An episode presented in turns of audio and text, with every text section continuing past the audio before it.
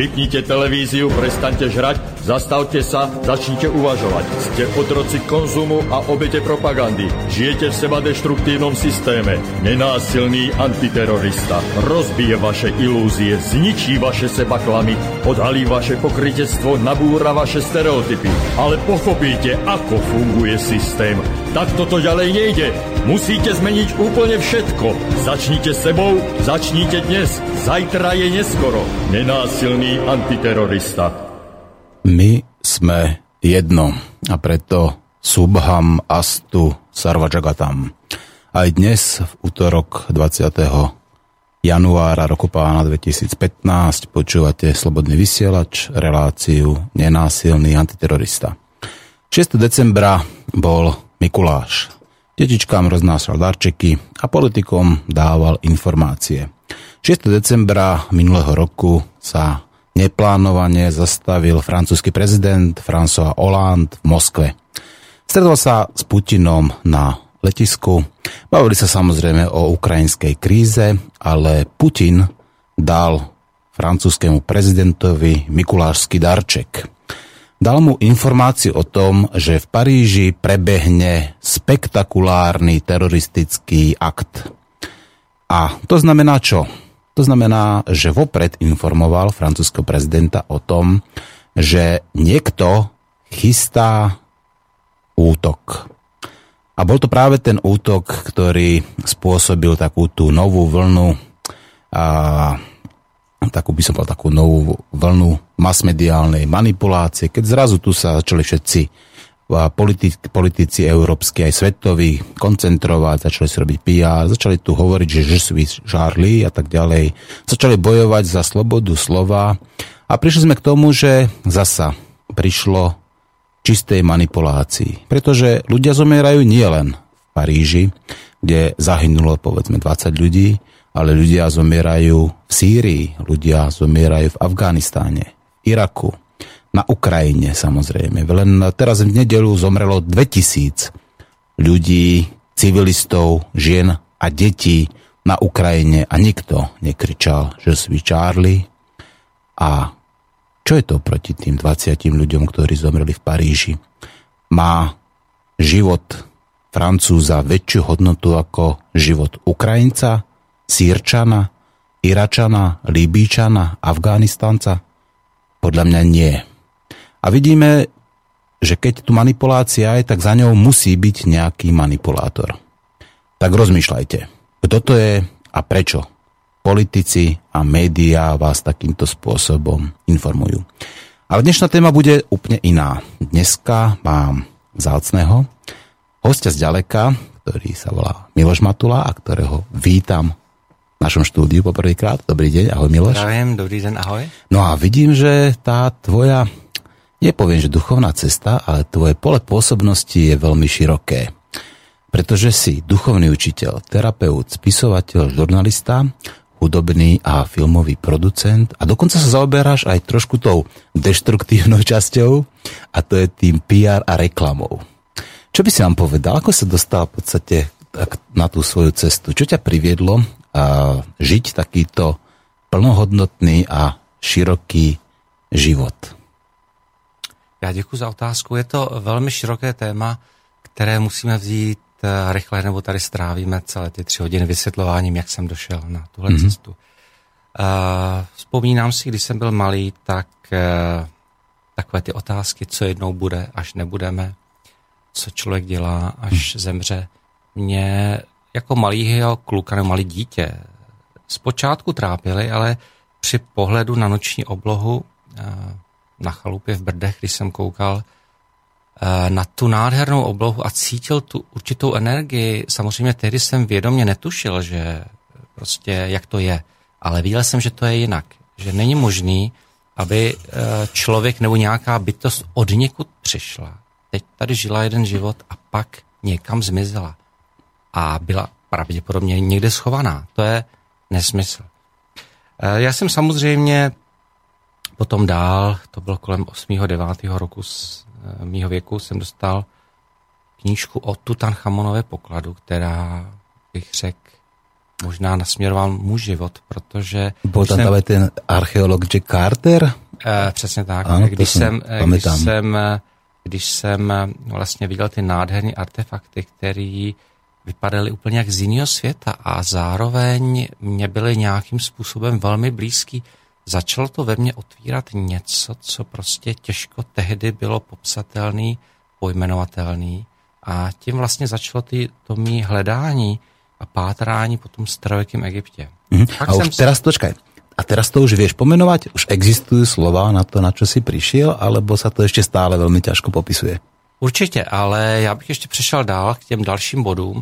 Já jsem potom někdy v začátkem nebo v polovině osmdesátých let dvacátého století se dostal k románu Aleny Vrbové v Erbulvice, který pojednává o šlechtičně raného třináctého století Zdislavě z Lemberka. Ten příběh mě natolik pohltil a fascinoval, že jsem se rozhodl ho natočit, což se nakonec skutečně stalo. Ten film měl premiéru v roce tisíc devět set devadesát čtyři a dalším velmi zásadním setkáním bylo setkání s Barbrou Streisandovou, s kterou měl jsem, měl jsem tu čest pracovat a poznat ji jako velkou mystickou osobnost. To naše setkání bylo tak zvláštní a když zpětně dneska se na to dívám, byly to neuvěřitelné momenty, které prostě ani jeden z nás na té vědomí úrovni nedokázal pojmenovat, ale jako kdyby jsme se vzájemně pořád vyhledávali na té nevědomí úrovni. A já jsem samozřejmě mnohem později pochopil, že to je bytost, kterou právě znám ze starověkého Egypta velmi dobře. A to myslím si, že tam nějak zůstalo propojený. Čiže vy ste sa akoby už niekedy kedy si stretli, áno? Áno, áno. Čiže také, keby, také pocitové nejaké deja vu tam bolo, nejako sa už, už spojili vaše polia, áno? Určite, přesně tak. Uh-huh. A takže já jsem samozřejmě mezi tím vystudoval filmovou akademii, filmovou akademii muzických umění, byl jsem filmař deset let až do rozpadu filmového studia Brandov. A já jsem se samozřejmě během té doby, což byl částečně Zdislava, která mě přivedla k tomu alternativnímu léčení, protože skutečně ona byla léčitelkou raného třináctého století. I ten film dopomohl k tomu, že byla prohlášena za svatou papežem Janem Pavlem druhým. A v podstatě ty věci mě tak jako zvláštně přitahovaly, že jsem vlastně hned po revoluci, ať jsem četl nějaké knihy ještě před revolucí, které tady nebyly k dostání, a ohledně osobnostním rozvoji, ma, mystice a magii starověkého Egypta, ohledně alternativní medicíny, ohledně okultismu, hermetismu, tak samozřejmě s příchodem té literatury v roce tisíc devět set osmdesát devět a tisíc devět set devadesát jsem samozřejmě do toho vlítnul úplně rovnýma nohama. A ty věci mě tak fascinovaly, že jsem samozřejmě studoval, kromě těch mnoha knih, spoustu různých cest a chodil jsem na různé přednášky, semináře, potkával jsem tam úžasný lidi, úžasný lektory, s kterými jsem se pak spřátelil. A já jsem potom taky v polovině devadesátých let pořádal pro jednu kamarádku v Krkonoších takové semináře, protože ty, ty lidi už jsem dávno znal, protože jsem vlastně um, se s nima spřátelil. Takže jsem tam měl vždycky takový dva, tři lektory a jeden taky jednou onehdy ten víkend jsem měl taky takový tři lektory a jeden z nich, jistý kabalista, když přišel na ten svůj výstup, to si do dneška pamatuju, bylo to sobota odpoledne, den zalitý sluncem. Kabalista přišel totálně opilý, sedl si, řekl, že kabala je tak tajná, že o ní nemůže nic říct, zvedl se a odešel. To vážne? Jo, teď tam bylo dvacet pět úplně konsternovaných lidí. A oni si ještě zaplatili za to? Samozřejmě, protože já jsem tam měl vždycky vlastně od toho pátku do neděle e, ty lidi a měl jsem tam dva, tři lektory a on byl jeden z nich. A teď samozřejmě byla tam i legenda české astrologie Zuša Kinkrová, moje drahá přítelkyně, jedna z mých vzácných kolegů a učitelů. Já jsem s ní shodou okolností napsal zatím tu jednu ze svých posledních knih Dějinami zapoznání astrologie, tak ta říkala: Milošku, a teď je to na vás. Teď musíte těm lidem předvést všecko, co vy víte a umíte. Všecky ty vaše Egypt, ty, ty vaše Barbry Streisandové, ty vaše meditace. A mně skutečně nezbylo nic jiného, než těch šest hodin se těm lidem tam věnovat. A skutečně mělo to velký úspěch. A Zoša pak za mnou přišla a říkala, no Milošku, to bylo úžasný, my s tím musíme něco udělat. Prostě my bychom měli začít dělat ty semináře, ale spolu. Vy budete si dělat ty vaše věci a já tu svoji astrologii. Tak skutečně slovo dalo slovo. My jsme od té doby začali spolu jezdit, což bylo vlastně zahájení, vlastně založení té mojí šamansko-ezoterické školy Duchovní cesta pokojného bojovníka světla. A skutečně ta Zoša takový tři, čtyři roky se mnou skutečně jezdila. Já jsem samozřejmě nebyl tak aktivní jako dneska, protože tehdy jsem samozřejmě ještě měl ty své povinnosti té své agentuře. Business. Tak, takže tak jednou do měsíce jsme dělali ty semináře. Pak samozřejmě tím, že ten zájem byl neustále větší, větší, takže přibývalo, přibývalo termínu, přibývalo zájmu, ale eh, to je právě to, co mnohdy odpovídám, ať už přátelům nebo, nebo, nebo novinářům, kteří se mě na to ptají. Já jsem vlastně tohle nikdy nechtěl jakoby dělat jako profesionálně. Já jsem mm-hmm. byl duší, a myslím si, že jsem duší filmařem, a prostě přijela, přišla vlna, já jsem na ní nastoupil a ta vlna mě nese zatím někam. Možná, že jsem tady potřebný, možná, že vesmír chce, abych se tomu věnoval, možná, že má se mnou nějaký plány, možná, že jsem užitečnější tady mm-hmm. v tom předávání toho světla, vědomostí, zkušeností, možná víc než nějaký filmař, ale kdo ví, ja Miloš, môžeme to, po, môžeme to povedať tak, že si sa akoby nerozhodol vedome na túto cestu, ale že si sa nevedome vydal na túto cestu, že tvoje nevedomie to priviedlo, povedzme, na túto cestu? A buď nevědomý, anebo skutečně a, ty vyšší síly, protože mm. já jsem skutečně člověk, který a, sleduje ty signály, mm. sleduje a, tu vlnu, která přichází a jenom na ní reaguju a jenom v podstatě jsem otevřený všemu, a ty věci přijdou. A já věřím tomu, že to, co má být, je. To, co mm-hmm. má přijít, přijde. Jenom vlastně být otevřen a vlastně ty energie, které s námi pracují, nás dovedou přesně tam, kde máme být a kam nás oni chtějí dostat. Mm-hmm. No, dnešná relácia sa mala pôvodne teda volať a správne vidíme len svojim srdcom. Čo je dôležité, je očiam neviditeľné. Je to citát Antoana de Saint-Exupéry. A je to tvoje, je to tvoja životná filozofia? Vnímáš ano. to takto, ten svět? Ano, je to jedno z mých mod, který já mám dokonce na mých webových stránkách. Mm-hmm. Tam přesně mám tu citaci. Takže ano, toto je moje filozofie a to je právě to, proč jsem to tam dal, protože já to tak cítím a já to tak žiju. Mm-hmm. My samozřejmě na těch seminářích se o tom učíme a já učím ty lidi v podstatě, že to, co je důležité, musíme vnímat naším srdcem, ne mm. našimi očimi. Mm. Až se dostaneme na to povídání k Barbře, tak ona vlastně o tom zpívá ve všech svých písních. Ale další důležitý motto, a opět jsme u té Barbry, je to, co ona říká, a to je přesně, co já žiju. Opět to mám na svém webu. Jděte za svým snem, jděte za svojí vizí. Je-li vám dáno věci vidět, dokážete je i uskutečnit. Věřte svému instinktu. Mm. Skutečně to tak je. Podle tohoto já jsem šel za svým snem a uskutečnil jsem natočení toho filmu Zdislava, což bylo tehdy uh, opravdu nadlidský výkon. Mm-hmm. Sny jsou tu proto, aby se nám plnili. Přesně nie? Tak. A vlastně všechny ty moje knížky, to jsou takové moje děťátka, tak to jsou mé sny, které se mi podařilo zrealizovat, protože jsem jim uvěřil. Já třeba i ohledně, ještě když se vrátím k tomu filmu v Erbulvice, já když jsem četl tu knihu, tak to bylo fascinující. Já jsem viděl ten film před svým vnitřním zrakem, jak běžel se všema hercema, který skutečně jsme tam pak obsadili. Mm-hmm. To bylo neuvěřitelné. Mm-hmm.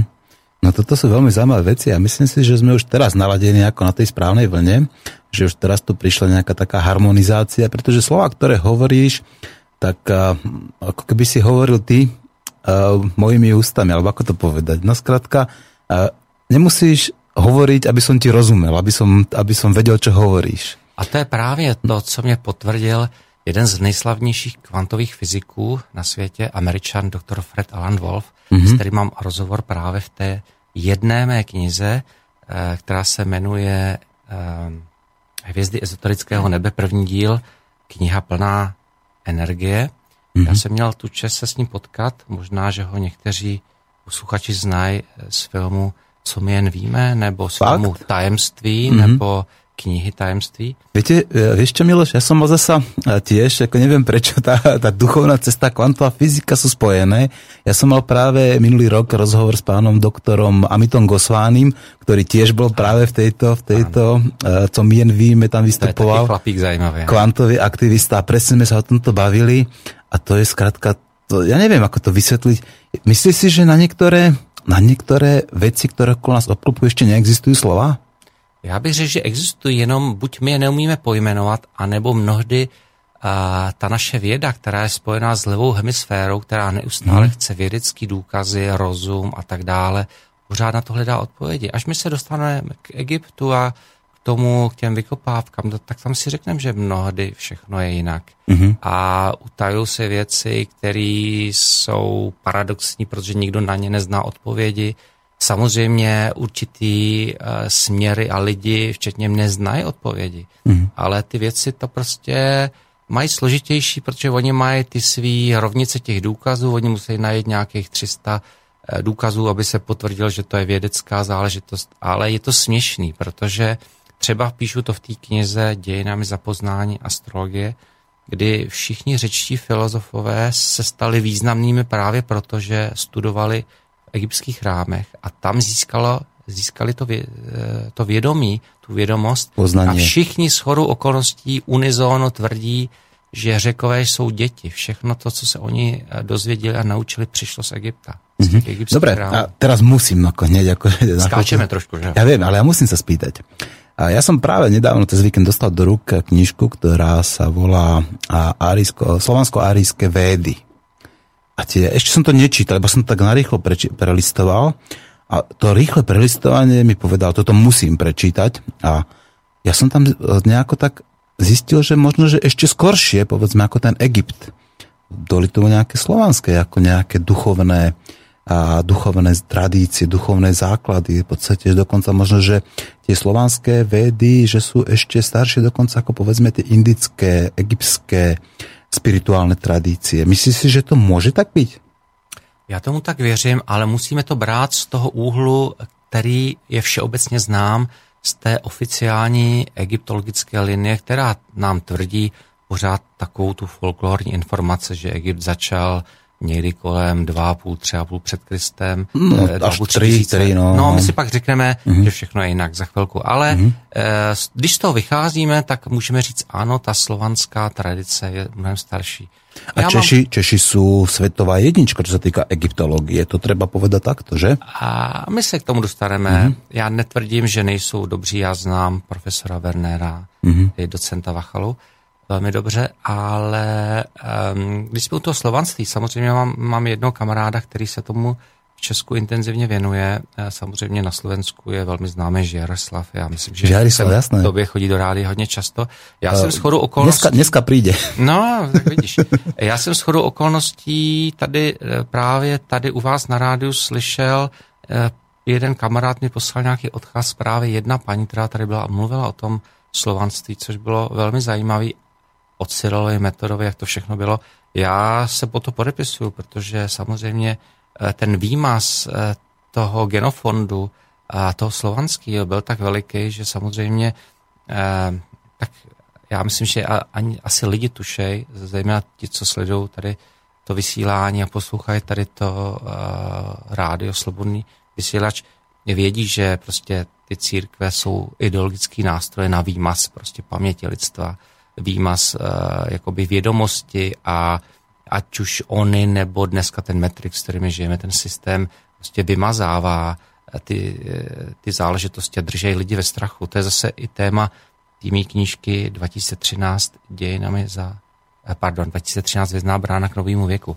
Paradoxně to je jediná moje kniha, která teďka není v distribuci na Slovensku, protože ji stáhli s, uh, um, takovým domnělým e, komentářem, že když je tam to číslo dva tisíce třináct, že už je to starý. Ale já si myslím, že právě to z mnoha jiných důvodů, protože já tam lidem otvírám oči A myslím si, že některým kruhům tady na Slovensku se to nelíbilo. Tak, mm-hmm. tak ta knížka byla stažená. Počúvam, a tak v tom prípade ti môžeme ponúknuť takú službu. Tú knižku kľudne ako pošli k nám, my ju dáme u nás na webovú stránku mm-hmm. a môžeme ju distribuovať prostredníctvom našich webových kanálov. U nás ľudia takéto knižky práve Super, nakupujú to... cez internet, takže alebo aj osobne môžu prísť si kúpiť do štúdia. Tak, protože mm-hmm. samozřejmě všechny moje knižky sú tady distribuovány i meditační CDčka, jenom prostě tato jedna kniha byla stažená. A jelikož já samozřejmě jsem člověk, který uh, cítím určitý energie a určitý věci, které přicházejí, tak uh, jsem přesvědčený, že pochopitelně ten jejich zástupný důvod je úplně jiný. Ale mm-hmm. pojďme se bavit o něčem. Jasné, nechaj, my nechaj, samozřejmě nechaj, toto ano, vyřešíme. Ano. Já si stejně myslím, že ta knížka, pokud se má k lidem dostat, se dostane, protože tam mnoho zajímavých informací a tam právě hovořím o tom, že vlastně ta transformace vědomí neskončila tím symbolickým dvacátým prvním decembrem dva tisíce dvanáct. Mě totiž ty májové, když jsem byl poprvé v roce dva tisíce osm ve Střední Americe, tak oni mě vyvěštili, že já se k nim vrátím a napíšu o nich knihu. Pro mě to byla taková trošku legrační záležitost, protože já jsem tehdy neměl ještě dopsanýho ani Achnatona, natož vydanýho a pro mě to byla priorita.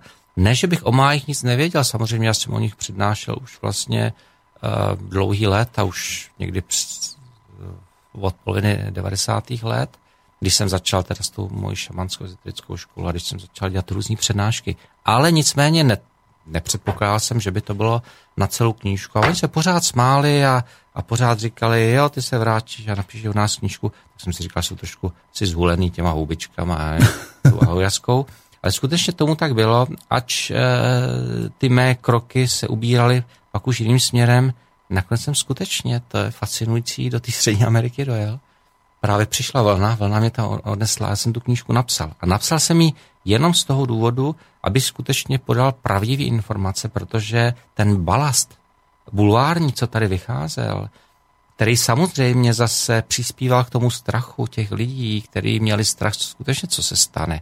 Já si pamatuju takový pár dní před tím dvacátým prvním decembrem, já ač se vyhýbám chození do města v Praze, kde bydlím, tak jsem musel prostě jít něco koupit a ty lidi byli takový zaražení, takový vystrašení, takový klidný. Pravda je, že je to pak zase rychle přešlo, ale eh, takový ten týden, deset dnů předtím ten klid tam byl a bylo vidět skutečně hmatatelně ten strach, který tam je. Samozřejmě, že se nic nestalo, protože se nemělo nic stát. Taky právě to píšu v té knize a to skutečný majský učení o tom je, že se nemělo nic stát. Pochopitelně ten cyklus neskončil, protože dobíhá až do roku dva tisíce dvacet šest, což je paradox, já to mám i podtitul té mé knihy dva tisíce třináct Vězná brána k novému věku, transformace vědomí v období let tisíc devět set devadesát sedm až dva tisíce dvacet šest. Takže všecko poběží a jsou tam určitý astro nomicko-astrologické události, které nás určitě ještě čekají podle toho, jestli mají májové pravdu a tak dále a tak dále, ale prostě to je spoustu zajímavých věcí, samozřejmě tam já tam otvírám různý konspirační teórie. Miloš, to ma napadá otázka, keď píšeš o roku dvetisíc dvacet šest, znamená to, že vidíš svojím srdcom budúcnosť? Alebo tušíš, vnímaš svojím srdcom budúcnosť? To je hezký, mě se na to ptají každou chvíli, ale já nejsem kartář nebo kartářka, mm-hmm. abych prostě vyložil karty a řekl, tak to je. Mm-hmm. Já jsem zrovna dělal teďka v před Vánoci rozhovor na té internetové televizi Cesty ke světlu, se to jmenuje, nebo mm-hmm. Cesty k sobě mm-hmm. v Praze. Cesty k sobě, myslím. A, a taky se mě Alžběta Šorfová si třikrát opakovaně ptala, jak vidím ten rok dva tisíce patnáct, protože předtím tam měla nějakou kartářku. Mm-hmm. A mně to trošku přišlo bulvárně, ale nicméně jsem odpověděl jednou jedinou odpovědí, že bude tak, jak si to uděláme. Protože to je skutečný. Pochopitelně jsem tam mohl vyprávět o tom, že na rozdíl od roku dva tisíce čtrnáct, když byl ten rok dva tisíce čtrnáct pod nadvládou Saturna, že to byl složitý rok, těžký rok. Saturn to je učitel, moudrý, ale přísný, to znamená, ten nás nepustí dál, když nejsme připraveni. Naproti tomu rok dva tisíce patnáct je rok Jupitera a Jupiter je štěstí, planeta štěstí, mm-hmm. rozkvětu, rozpínavosti. Takže já teďka všem lidem na těch uh, přednáškách a workshopech, který teďka tady na Slovensku mám a na těch seminářích říkám, ať jsou klidní, ať zamakaj, protože zase, jak říká Barbra, Bůh pomáhá těm, kteří si dokáží pomoci sami, mm-hmm. takže nemůžeme čekat, až prostě ale nám něco spadne. Ale to je slovenské príslovie, ako áno, po, pomôž si sám, aj pom, pam, Bůh ti pomôže. Áno, áno, to je krásný. Takže skutečně pochopitelně musíme jít někdy tomu štěstí naproti, ale přesto ten rok dva tisíce patnáct bude o mnoho úspěšnější. Je to expanze, je to i růst materiální, duchovní, všichni se budou mít mnohem, mnohem lépe, ale je to na nás. Vždycky odpovídám, že mír ve světě je závislý na míru v našich srdcích. Takže můžeme si odpovědět, jak na tom ty lidi asi jsou všichni. Že jo? Takže prostě ten vnější mír je odrazem vnitřního míru. Ale to se za chvilku dostaneme zase k Egyptu, protože já o tom píšu v té mé knize Achnaton a Nefertiti, Faraoni slunce, píšu o tom vlastně ve všech knihách, teď naposledy v Dějinami za poznání astrologie, kde mám celou kapitolu o Tothtovi, což jakoby nadhazuje to, že mám rozepsanou knížku, která se jmenuje Učení boha Tothta. To je prosím princip kvantové fyziky, mm-hmm. protože to jeho zásadní sdělení, který se nám uchovalo vlastně v těch řeckých překladech, Řekové mu jinak říkali Hermes Trismegistos, od toho vlastně ta hermetická literatura. Hermes Trismegistos. Čo Hermes třikrát veliký. Uh-huh. A to byl ten Achnaton teda, ano? Ne, ne, ne, to je, to je Toft. Toft. To je Bůh, a Tofta nepoznám, se přiznám. Aha, Toft to je boh. Aha. Ano, boh. Achnaton vím, kdo je. To byl otec Tutanchamona, alebo Tutanchatona. Najprv sám Tutanchaton, potom Tutanchamon, že? A u Achnatona se zastavíme, protože přece uh-huh. jenom těch informací mám víc a je to zajímavá postava. Vlastně úplně jiná, než si lidi mysleli. To je předkristovská energie světla lásky. Ale k tomu se dostaneme. Takže u toho Tothta ten říká, co nahoře, to dole. Co uvnitř, to vně. Pochop to a budeš šťastný. Takže skutečně, pokud my budeme mít mír ve svých srdcích, bude i ve světě. Pokud budeme milovat sami sebe, budeme milovat ty druhý a ty budou milovat nás. Pokud my tam nebudeme mít nic a budeme se snažit najít někoho, kdo nás bude milovat, budeme si pořád nacházet zase ty chudáky, který nebudou milovat sami sebe a budou zase hledat někoho, kdo bude milovat je a ty vztahy prostě nefungují. A takhle to ve všem, což mi i potvrdil zase Fred Alan Wolf, že ano, to všechno je princip kvantové fyziky, všechno vlastně. Ať oni samozřejmě o tom nehovoří, tak všichni kvantoví fyzici vlastně studují ty starověké texty. Já právě, když mm-hmm. jsem se s ním potkal, tak akorát říkal, že přijíždí je od máju a e, míří do Egypta. Ano. A když mi e, řekl, že mířil za tím jedním z mých učitelů, za tím držitelem e, Tothtových klíčů a držitelem orální tradice, Abdalem Hakimem Avienem, on pak zemřel rok na to, v roce dva tisíce osm, jako osmdesát let už, tak to jsem prostě odpad a byli jsme doma, jo, a prostě povídali jsme si úžasně a, a, a skutečně je to všecko o jednom a potvrdil mi zase, že vlastně co objevuje dneska kvantová fyzika není nic nového, že jenom znovu objevují to, co ty starověké civilizace už dávno znali před mnoha ano. tisíci nebo desítkami tisíc let. Dokonce některé zákony, dá se povedat, už Buddha definoval, ano? To bylo pět set rokov před Kristem. Přesně, a to mm-hmm. je nedávná minulost. A když ano. si vezmeme skutečně to, co píšu v Achnatonovi, že bohové přilítali do Egypta zhruba před čtyřicet pět tisíci lety a právě ten Hakim učil, že dokonce před šedesát pět tisíci lety. Mm-hmm. Ale až se dostaneme k Egyptu a tady těm památkám, tak, tak si pak budeme mm-hmm. povídat i o tom, že všechno je jinak a všechny věci jsou mnohem starší. No to je úplně perfektné a už úplná prvá polhodinka našej, našeho pre mňa veľmi krásneho rozhovoru. A dovolal by som zahral nejakú pesničku. Ty si vybral niečo. Čo to bude? Ja som vybral, je to vlastne zhudebnený aramejský očenáš. Uh-huh. A je to vlastne z posledního CDčka Tiny Turner Love Within Beyond, Mm-hmm. Ona natočila vlastně celkem tři CDčka Mantér a tady vlastně ona tam vlastně recituje v anglické verzi ten Otčenáš, pak je tam v aramejské verzi Otčenáš, ten aramejský, a pak je tam ještě vlastně jedna indická zpěvačka, který tam ještě zpívá. Je to moc zajímavý. My si samozřejmě pustíme ještě nějaký ty mantry, tyny, protože ona samozřejmě zpívá i Lotus Sutru v tibetštině. Uh, od Tyně Tárny je právě známo dlouhá mm. léta, že velká buddhistka. Mm. A, ale o tom si popovídám ještě v souvislosti právě i s Barbrou, i s Sarah Brightman. Miloš, prosím ťa, opatrne, aby som bol schopný dokončiť vysielanie, aby som to náhodou nejako neodletel niekam.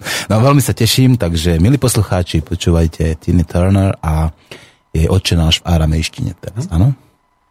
तरस दिखाओ निराकार दरस दिखाओ निराकार दरस दिखाओ निराकार कर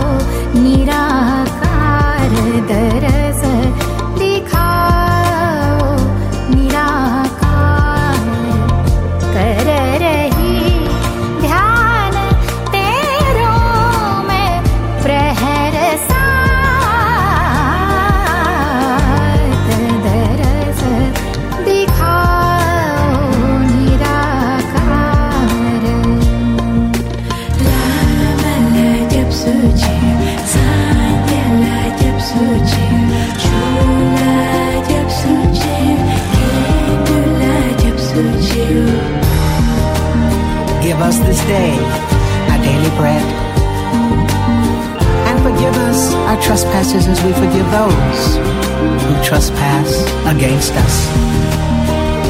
And lead us not into temptation, and deliver us from evil. For thine is the kingdom, the power, and the glory, forever and ever. Amen.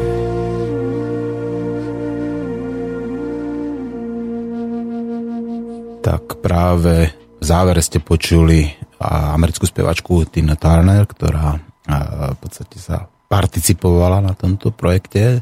Nebola tam sama, samozrejme, bolo tam viacej tých, a, a tých spevákov a recitátorov. Miloš, a, poďme ďalej teda.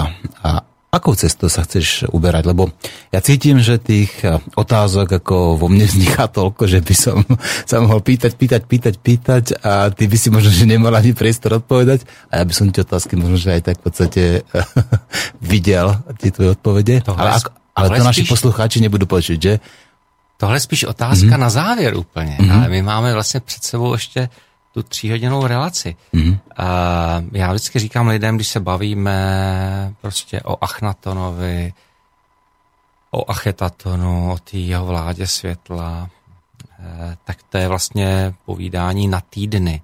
Když se bavíme o Egyptě jako takovým, například to, co se našlo pod Gízou, eh, které říkali starověcí Egypťané plošina Rozetau, nebo Rozetau, což se utajuje už třicet let, ty megalitické stavby, eh, jejichž vlastně eh, třešinku na dortu jsou právě ty tři pyramidy a právě o tom píšu v té mý velký kapitol v té knize dva tisíce třináct Vězná brána k novému věku. Když hovoříme o těch cyklech pěti věků nebo pěti sluncí, kteří měli, který měli vlastně Egypťané společný, stoltéky, máji, aztéky, tak to jsou témata, kde se nedá skončit v podstatě. Takže já vždycky, když mám nějaký workshop, zrovna jsem měl včera workshop ve Zvolni v v neděli tady v Bystrici a tak samozřejmě já jsem tady měl téma vlastně magie starověkého Egypta a vlastně vláda světla faraona Achnatona, tak samozřejmě co člověk tam za ty dvě hodiny může říct. Vlastně řeknu tam torzo z magie, protože na to mám tak tři čtvrtě hodinky, tři čtvrtě hodinky mám na Achnatona, mezi tím jsem tam měl ještě tabáček z Ekvádoru, kde jsem byl. To bude nějaký další naše téma, co si budeme povídat ještě dneska. E, takže jsme tam vlastně i e, ho používali medicínsky a, a, a léčili jsme se tam. A do toho vlastně já m, tady pouštím nějaký mantry, děláme nějaký meditační cvičení, nějaký energetický cvičení, který vlastně přinesli bohové do starověkého Egypta, což je vlastně jádrem toho mého učení, té mé šamansko-ezoterické školy. Protože málo kdo ví, že předynastický Egypt byl založen na šamanismu. To neví málo kdo, to ví málo kdo. To znamená vlastně, uh, oni například tam pracovali, tak jako třeba uh, se pracuje v Mexiku s peyote a houbičkami a v uh, Jižní Americe s uh, jaskou a, a tabákem a čili. Takže tam vlastně oni pracovali s modrým lotosem. Já si samozřejmě vozím taky z Egypta ty ty čakrové esence. A tady jenom jediná věc, že dneska už v Egyptě modrý lotos není.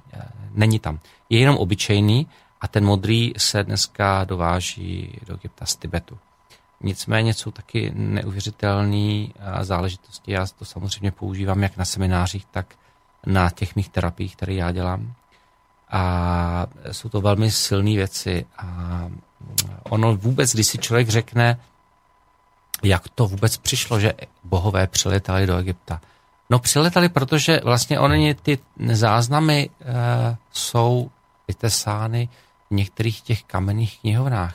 Když si vezmeme jenom třeba takový chrám v Edfu, který je dlouhý nějakých padesát sedmdesát metrů, nějakých dvanáct patnáct metrů vysoký a, a všechny texty jsou uvnitř chrámu, vně chrámu a ještě na té obvodové zdi.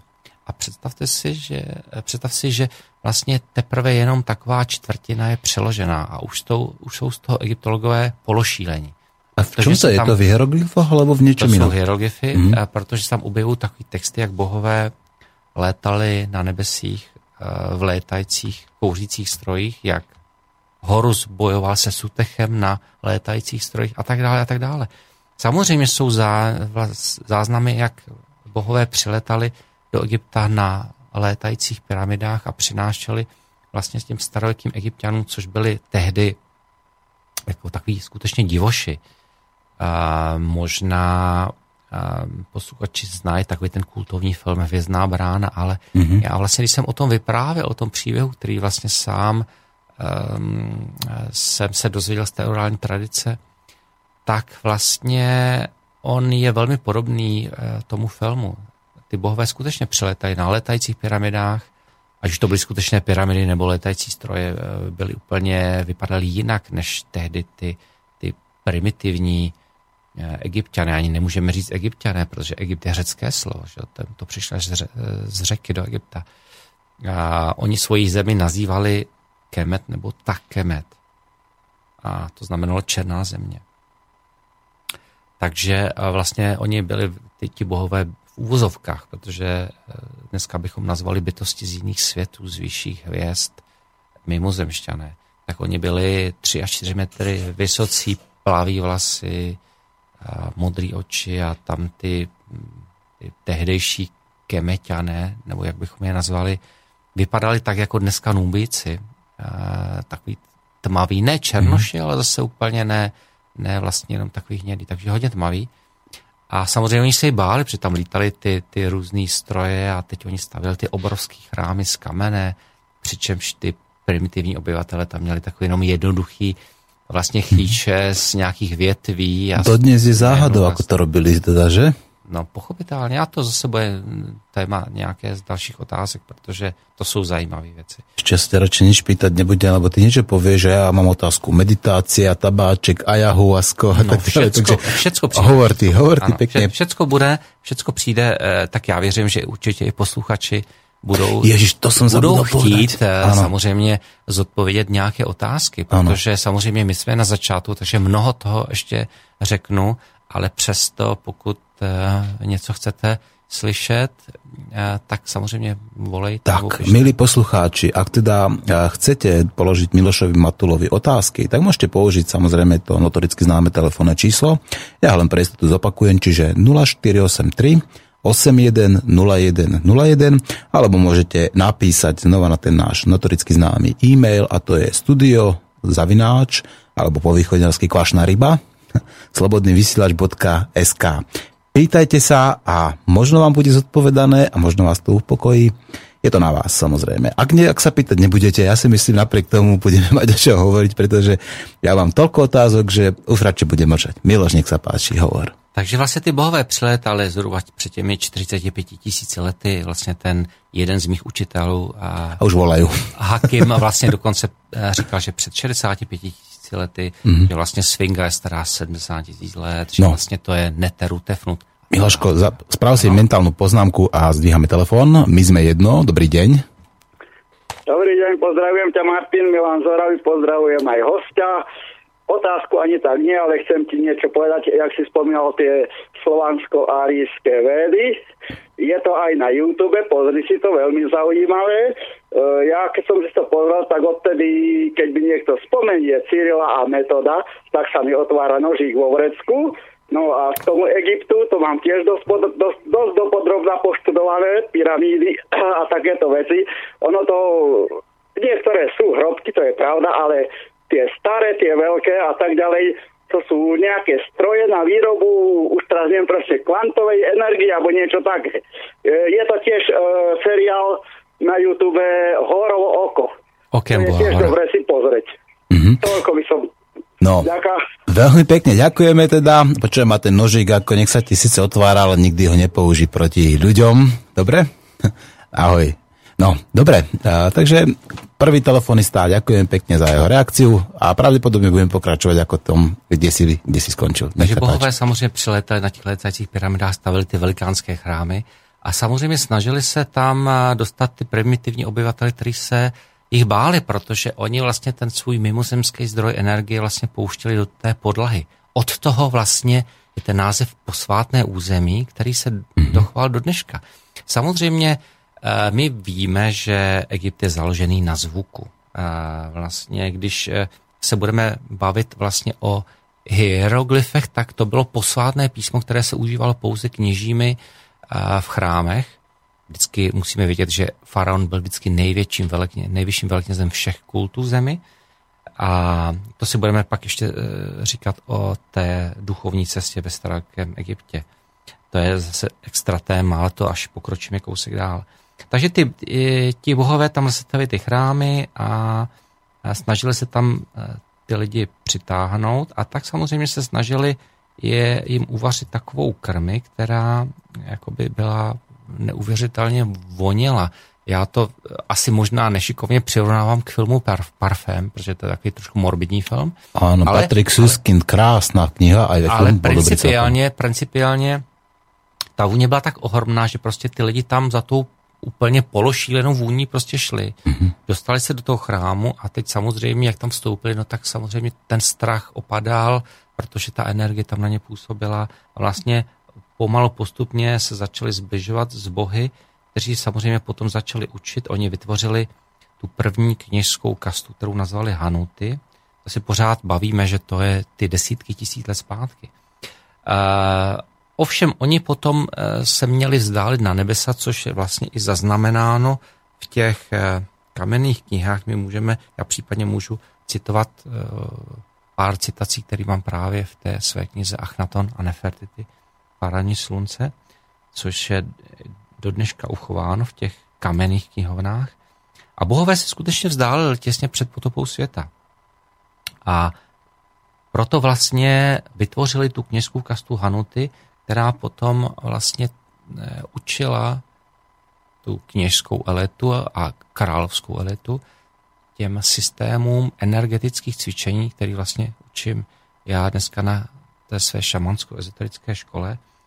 A vlastně pomocí těch vizualizačních technik a cvičení s energií bezbřehé záře vlastně oni si jakoby oklikou dostali ke stejné energii, tak jako vlastně bezpracně, když vstoupili do toho chrámu a ta energie do nich vstupovala. Takže to je vlastně ten, ten princip toho učení energetického, ale samozřejmě oni učili dál, jak žít usedlým způsobem života, jak pěstovat obilí, protože oni přinesli ty první zrna.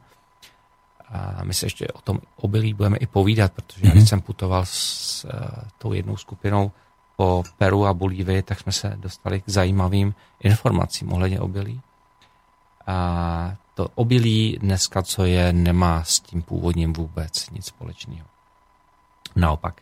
Takže uh, naučili usedlým způsobů života, naučili pěstat obilí a naučili nejíst své bratry. Samozřejmě, že jim pak postupně předávali to posvátné učení o léčitelství, um, medicíně, astrologii, astronomii, posvátné geometrii. Tady potřeba zdůraznit, a to píšu právě v té své knize Dějinami za poznání astrologie, že vlastně až zhruba do sedmnáctého nebo osmnáctého století byla astrologie a astronomie jedna společná věda.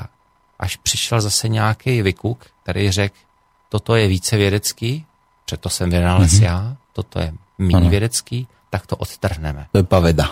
Tépa věda. Mm-hmm. Takže vlastně teprve na přelomu sedmnáctého a osmnáctého století došlo k otržení vlastně astrologie a astronomie, která od té doby se odvíjí v podstatě odděleně. Ale když si uvědomíte, že ty obrovské starověké civilizace, které byly v mnohem na vyšší úrovni, než jsme my, dokázali využít obě dvě ty polarity, jak astrologii a astronomii, protože oni věděli, že jim toto učení přinesli bohové, tak asi na tom něco bude.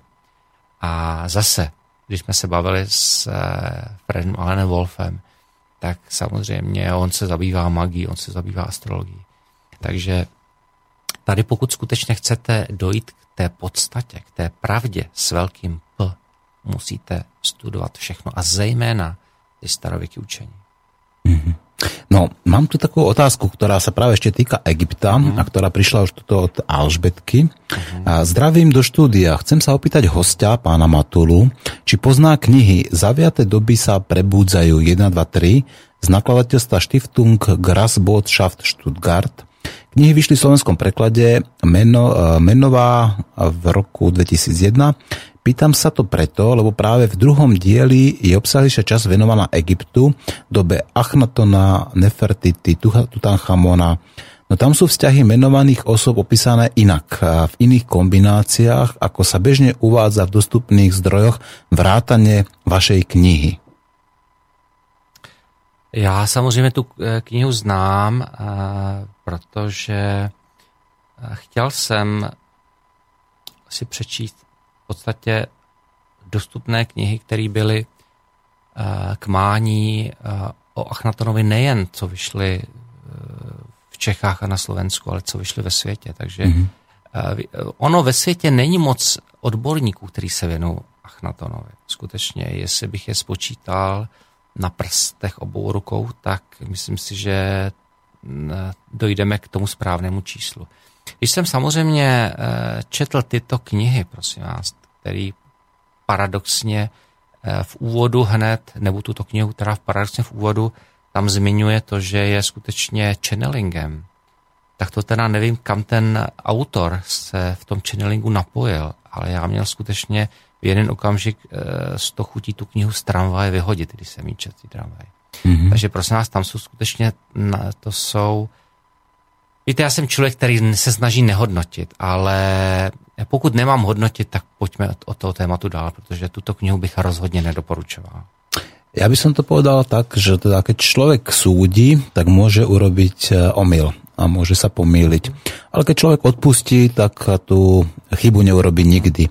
Čiže ľuďom treba odpúšťať omyly a tie omyly sa môžu v podstate diať sme, kdekoľvek. Sme že? Lidé, nejsme anděle. Tak. Ale e, takže e, to som byl zklamaný osobně. E,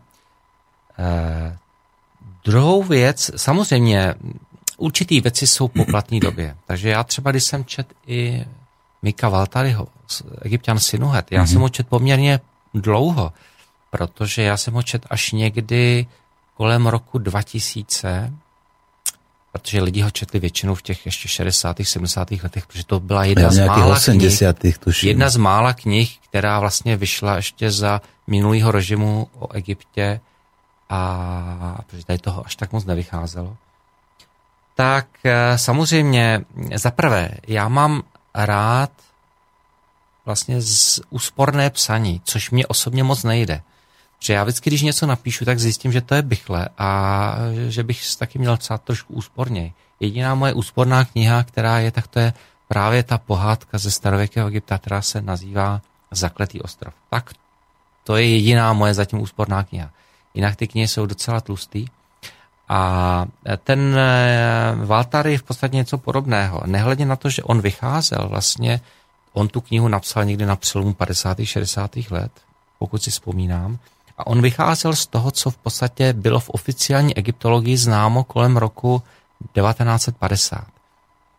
Samozřejmě od, toho do, od této doby uh, egyptologie prošla mnoha uh, kotrmelci, některými více, některými méně krkolomnými. A samozřejmě takže ty názory se mnohdy změnily.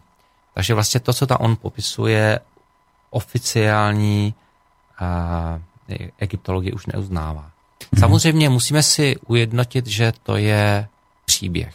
Mm-hmm. Každý autor, který píše román, což je i případ Valtaryho, má právo na fabulaci a je to přirozený. Takže mm-hmm. samozřejmě on na pár takových hlavních tezí, který vlastně si někde přečte v odborné literatuře, vlastně nabalí příběh, což je přirozené. Takže já jsem samozřejmě taky psal, v podstatě jsem fabuloval tu pohádku, kterou jsem samozřejmě zasadil do doby Achnatona, to znamená, ne všechno tam jsou fabulace, protože všechny mé knihy jsou jako non-fiction, to znamená, to je literatura faktu. Zase nemůžeme říct literatura faktu vědeckého, ale tam je všechno dohromady samozřejmě. Já tam spojuju to, co je dneska dokázáno i egyptologií, ale v podstatě v té egyptologii jsou dva až tři proudy. Takže já vlastně jenom ta, ta linie, která skutečně hovoří dle mého pravdu, tak samozřejmě to já tam cituju. Potom samozřejmě tam mám tu orální tradici, která je pro mě základem, protože orální tradice je skutečně to, co se předává z otce na syna po desítky tisíce let v Egyptě. A já jsem studoval takové dvě orální tradice v Egyptě. A nehledě na to, že tam prostě mám vzpomínky, které se mi odkrývají zevnitř mě na mnohé mé minulé životy z Egypta. Takže samozřejmě ono, když některé věci vidíte, tak samozřejmě nemůžete prostě před nimi strčit hlavu do písku a tvrdit, že nevidíte. Takže já tam všechno pospojuju do určitých uh, faktů, do určitých domněnek a samozřejmě i nechávám vlastně možnost čtenáři, ať si ten názor doplní. Samozřejmě uh, mám to podložený mnoha odbornými citacemi, protože vzpomínám si, a to bylo velmi moc hezký, uh, moc se mi tam líbilo právě od té Zuši Kinkrové, která říkala: Milošku, když budete někdy na hraně, citujte odborníky. Môžem sa spýtať takú otázočku? Ty si vravel teda, že existujú nejaké také tri, povedzme, oficiálne verzie, povedzme, ako tých egyptských dejín. dejín. A minulý rok sa objavila a celkom aj tým mainstreamom prebehla informácia to, že sa našli v starom Egypte slovanské texty v chrámoch, a ktoré sú dokonca datované, ktoré by mohli byť dokonca ešte staršie pôvodne ako tie hieroglyfy. A je to súčasť, povedzme, niektorých z tých oficiálnych alebo neoficiálnych te- teorií? Tak toto jsou teorie neoficiální. Mm-hmm. Ono, když samozřejmě půjdeme vůbec k těm uh, egyptským jakoby kmenům a ztraceným egyptským kmenům, který se ztratili v uh, době biblického exodu, nehledě na to, že já v té své knize mám jiný názor na biblický exodus, který podle mě není Uh, exodem Hebrejců, mm-hmm. ale Egypťanů, mm-hmm. protože vlastně už i vlastně Carter, který našel Tutanchamonovu hrobku, vlastně našel záhadný papíry, mm-hmm. které vlastně změní běh lidstva, pokud je zveřejní, protože samozřejmě v té době, když on tu hrobku objevil, tak samozřejmě měl vel, velký problémy s tou egyptskou správou, památek a starožitností, kteří mu hrozili, mm-hmm. že mu odejmou licenci ano. a vyhostí ho ze země. A navyše on potom ještě nějako tragicky záhadně zahynul, že? To až později, ano. ale on samozřejmě si nárokoval takové ty desátky z toho Aha, pokladu, jasný. Což oni na to nechtěli přistoupit. A tak on samozřejmě vyhrožoval, že zveřejní obsah papírů. Mezitím uh, on znal hieroglyfy pouze částečně. Měl samozřejmě spolupracovníky, který někteří uměli částečně číst hieroglyfy, ale nebyl ten tím pravým odborníkem. A to byl právě největší odborník tehdy v jeho době na čtení hieroglyfů byl Gaston Maspero, což byl tehdejší ředitel Metropolního muzea v New Yorku, kterého on povolal, aby okamžitě přicestoval do Egypta, protože objevil tyto papíry. Mezitím, to už byl Maspero na cestě do Evropy, Uh, mu egyptská správa památek a starožitností Carterovi přistoupila na všechny jeho podmínky. A najednou Carter obrací a tvrdí, že to byl omyl, že nenašel papíry, ale obvazy. Dokážete si představit, ať už ty nebo posluchači, vlastně to asi to by musel být skutečně zkouřený ahujasku, aby tohleto prostě mohl on vědec v podstatě jeho typu, archeolog, egyptolog, prostě říct, to je samozřejmě nesmysl. To znamená, ty papíry musely zmizet ze světa a právě tyto papíry byly uzavřený právě v té Tutanchamonové hrobce. Já právě píšu v té své knize Achnaton a Nefertiti farní slunce, že vlastně osmdesát procent pokladu Tutanchamonového je pokladem Achnatona a Nefertiti, protože Achnaton mm-hmm. byl Tutanchamonův otec, tedy se Tutanchamon jmenoval Tutanchamon. Samozřejmě eh, měl, Achnaton ho měl s vedlejší manželkou Kyou, ale tím, že Kya umírá v zápětí, ať už eh, po porodu nebo... Nefertiti nebyla jeho matka ne, teda? Ne, ne, ne. nevlastní matka, ale ona ho vychovávala, protože Kyou mm-hmm. umírá a vychovává ho Nefertiti spolu s těmi dalšími šesti dcerami, který měla s Achnatonem. Tak Tutanchamon byl vlastně vychovávaný v té lásky plný péči Achnatona, Nefertiti a vlastně v Achetatonu. A když samozřejmě posléze po Achnatonovi ještě vládne dva roky Nefertiti, co by Faran Smenkhkare, protože ona už vlastně vládla zhruba od dvanáctého roku jeho vlády, to znamená minimálně pět let koregence bylo dvou faraonů. Achnatona a Nefertiti, co by Smenkhkare, protože Nefertiti mění během vlády svého manžela čtyřikrát jméno. A vlastně ten poslední přídomek je Smenkhkare. To znamená, mm-hmm. dneska už víme, že ten jistý Smenkhkare, mm-hmm. který vládnul po Achnatonovi, nebyl nikdo jiný než Nefertiti. Mm-hmm. Posléze vládne deset let Tutanchamon, eh, respektive Tutanchaton, který musel změnit přídomek svého jména z Atona na Amona, ano. protože musel zase otevřít Amonovi svatyně a musel vlastně tou restaurační stylu, kterou musel přijmout, a zase byl nucen, vlastně byl mm-hmm. donucen opět vzít Amonovej mm-hmm. kněží. V čom bola tá Nefertiti taká nebezpečná, že v podstate chceli akékoľvek jej dôkazy zničiť od to v podstate pre tú históriu? Nef- Nefertiti nebyla nebezpečná. Ne? To byl pro Amonovi kněží uh, Achnaton. Mm-hmm. Protože on byl vlastně tím, který on sebral ty prebendy a všechny ty všechny ty jakoby koryta, protože vlastně ty Amonoví kněží vlastně žili z korupce a prodávání jako mm-hmm. odpustků. No jako teraz. Přesně tak.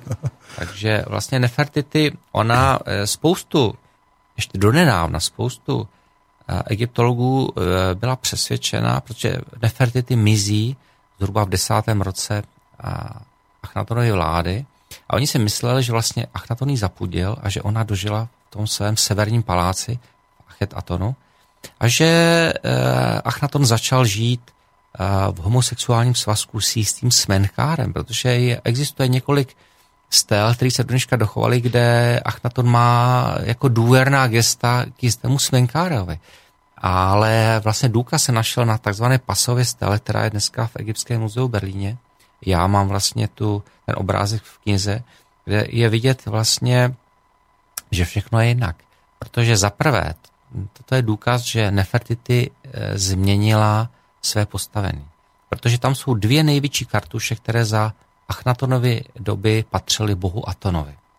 Dvě menší kartuše patřily faraonovi, v tomto případě Achnatonovi. A pak tam byla jedna nejmenší kartuš, která patřila jeho manželce Nefertiti. Ovšem, mnohem později, tam byla do, do vyryta, a je vidět, že to bylo mnohem později, protože to jiným stylem vyrytí, další kartuše malá, která vlastně z velké královské manželky Nefertiti udělala faraona spoluvládce. To je jeden důkaz. Druhý důkaz je, že ona změnila čtyřikrát jméno, kde vlastně ten poslední přídomek má tu příponu Smenkhkare. A třetí důkaz, že je neobvyklé, že by velká královská manželka měla sama tolik portrétů. To náleželo pouze králi, faraonovi. A ještě potom bylo kolko zničených, že? A Nefertiti skutečně má spoustu samostatných soch, stél a vyobrazení. Paradoxní je, že vlastně ona už v počátcích Achnatonovy vlády, ještě když on sídlil v paláci Malkata ve Vesetu, vlastně Řekové nazývali to město Stobran Téby, Téby Tébami, dnešní Luxor. Tak když on vládl ještě z Vesetu, tak samozřejmě tam postavil ty takzvané čtyři karnatské chrámy zasvěcené Atonovi. A paradoxně, kdyby do dneška ty chrámy stály, kdyby je nezničili Amonovi kněží, tak do dneška byly to, by to byly největší svatyně vůbec na planetě Zemi. Protože ten největší chrám byl široký jeden kilometr a dlouhý dva kilometry. A celkem ty čtyři chrámy byly tak obrovské, že vlastně ten personál kněží, který vlastně tam obstarával ty rituály a staral se o chod těchto chrámů, čítal necelých osm tisíc kněží. Takže skutečně to je obrovský počet toho personálu na tak obrovských chrámy. A dokonce jeden chrám v podstatě tam nacházíme výzdobu pouze Nefertiti, která je tam největší nebo nejvyšší velekněžkou a obětuje tam jako jediný velekněz. A pak je druhý protilehlý chrám, který vlastně zase je jediný velekněz Achnaton. To znamená vlastně dává za pravdu mát té harmonii, vesmí harmonii, kde vyrovnává ty polarity. Je to chrám zasvěcený v ženské polaritě a chrám zasvěcený v mužské polaritě. A vlastně obě dvě ty polarity tvoří jeden jediný celek, protože ve starověkém Egyptě byl, byl božský stav mít vyrovnané polarity, mít vyrovnanou mužskou i ženskou. Teraz tomu hovoríme, teraz tomu hovoríme homeostáza, keď je človek rovnováhe, keď hovoríme, že to je takéto to vzájomne sa doplňujúci ženský a muž, mužský princíp, tak to poznáme ako yin-yang napríklad, ano. Že ako tých takých tých kruhov alebo uh-huh. takých tých vzájomne sa doplňujúcich energií v podstate máme veľa a v podstate dá sa povedať, že to už sedí aj v rámci tej kvantovej fyziky. No, asi si idem niečo zahrať, čo to bude? Já jsem právě tady připravil další cerečko, to je Barbra Streisandová. Je to ten první track hned. Je to velmi zajímavá skladba, jmenuje se The Windmills of Your Mind, to znamená větrné mlýny tvé mysli nebo tvé duše. A skutečně je to o tom, jaké střípky se nám otvírají a odehrávají v tom našem podvědomí. A má Barbra Streisandová charizmu? No, a jak? Ale... Ano. O tom později. O tom později, dobré. Tak ideme na to, takže Barbara Streisandová. Round, like a circle in a spiral, like a wheel within a wheel, never ending or beginning, on an ever spinning reel, like a snowball down a mountain or a carnival balloon, like a carousel that's turning, running rings around the moon, like a clock whose hands are sweeping past the minutes of its face, and the world is like an apple whirling silently in space. Like the circles that you find in the windmills of your mind. Like a tunnel that you follow to a tunnel of its own. Down a hollow to a cavern where the sun has never shone. Like a door that keeps revolving in a half-forgotten dream, or the ripples from a pebble someone tosses in a stream, like a clock whose hands are sweeping past the minutes of its face, and the world is like an apple whirling silently in space. Like the circles that you find in the windmills of your mind. Keys that jingle in your pocket, words that jangle in your head. Why did summer go so quickly? Was it something that you said? Lovers walk along a shore and leave their footprints in the sand. Is the sound of distant drumming just the fingers of your hand? Pictures hanging in a hallway and the fragment of a song. Half remembered names and faces, but to whom do they belong? When you knew that it was over, you were suddenly aware that the autumn leaves were turning to the color of his hair.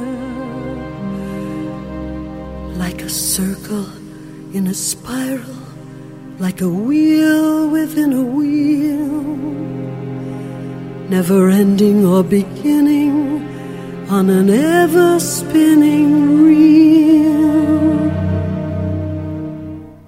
as the images unwind. Like the circles that you find in the windmills of your mind.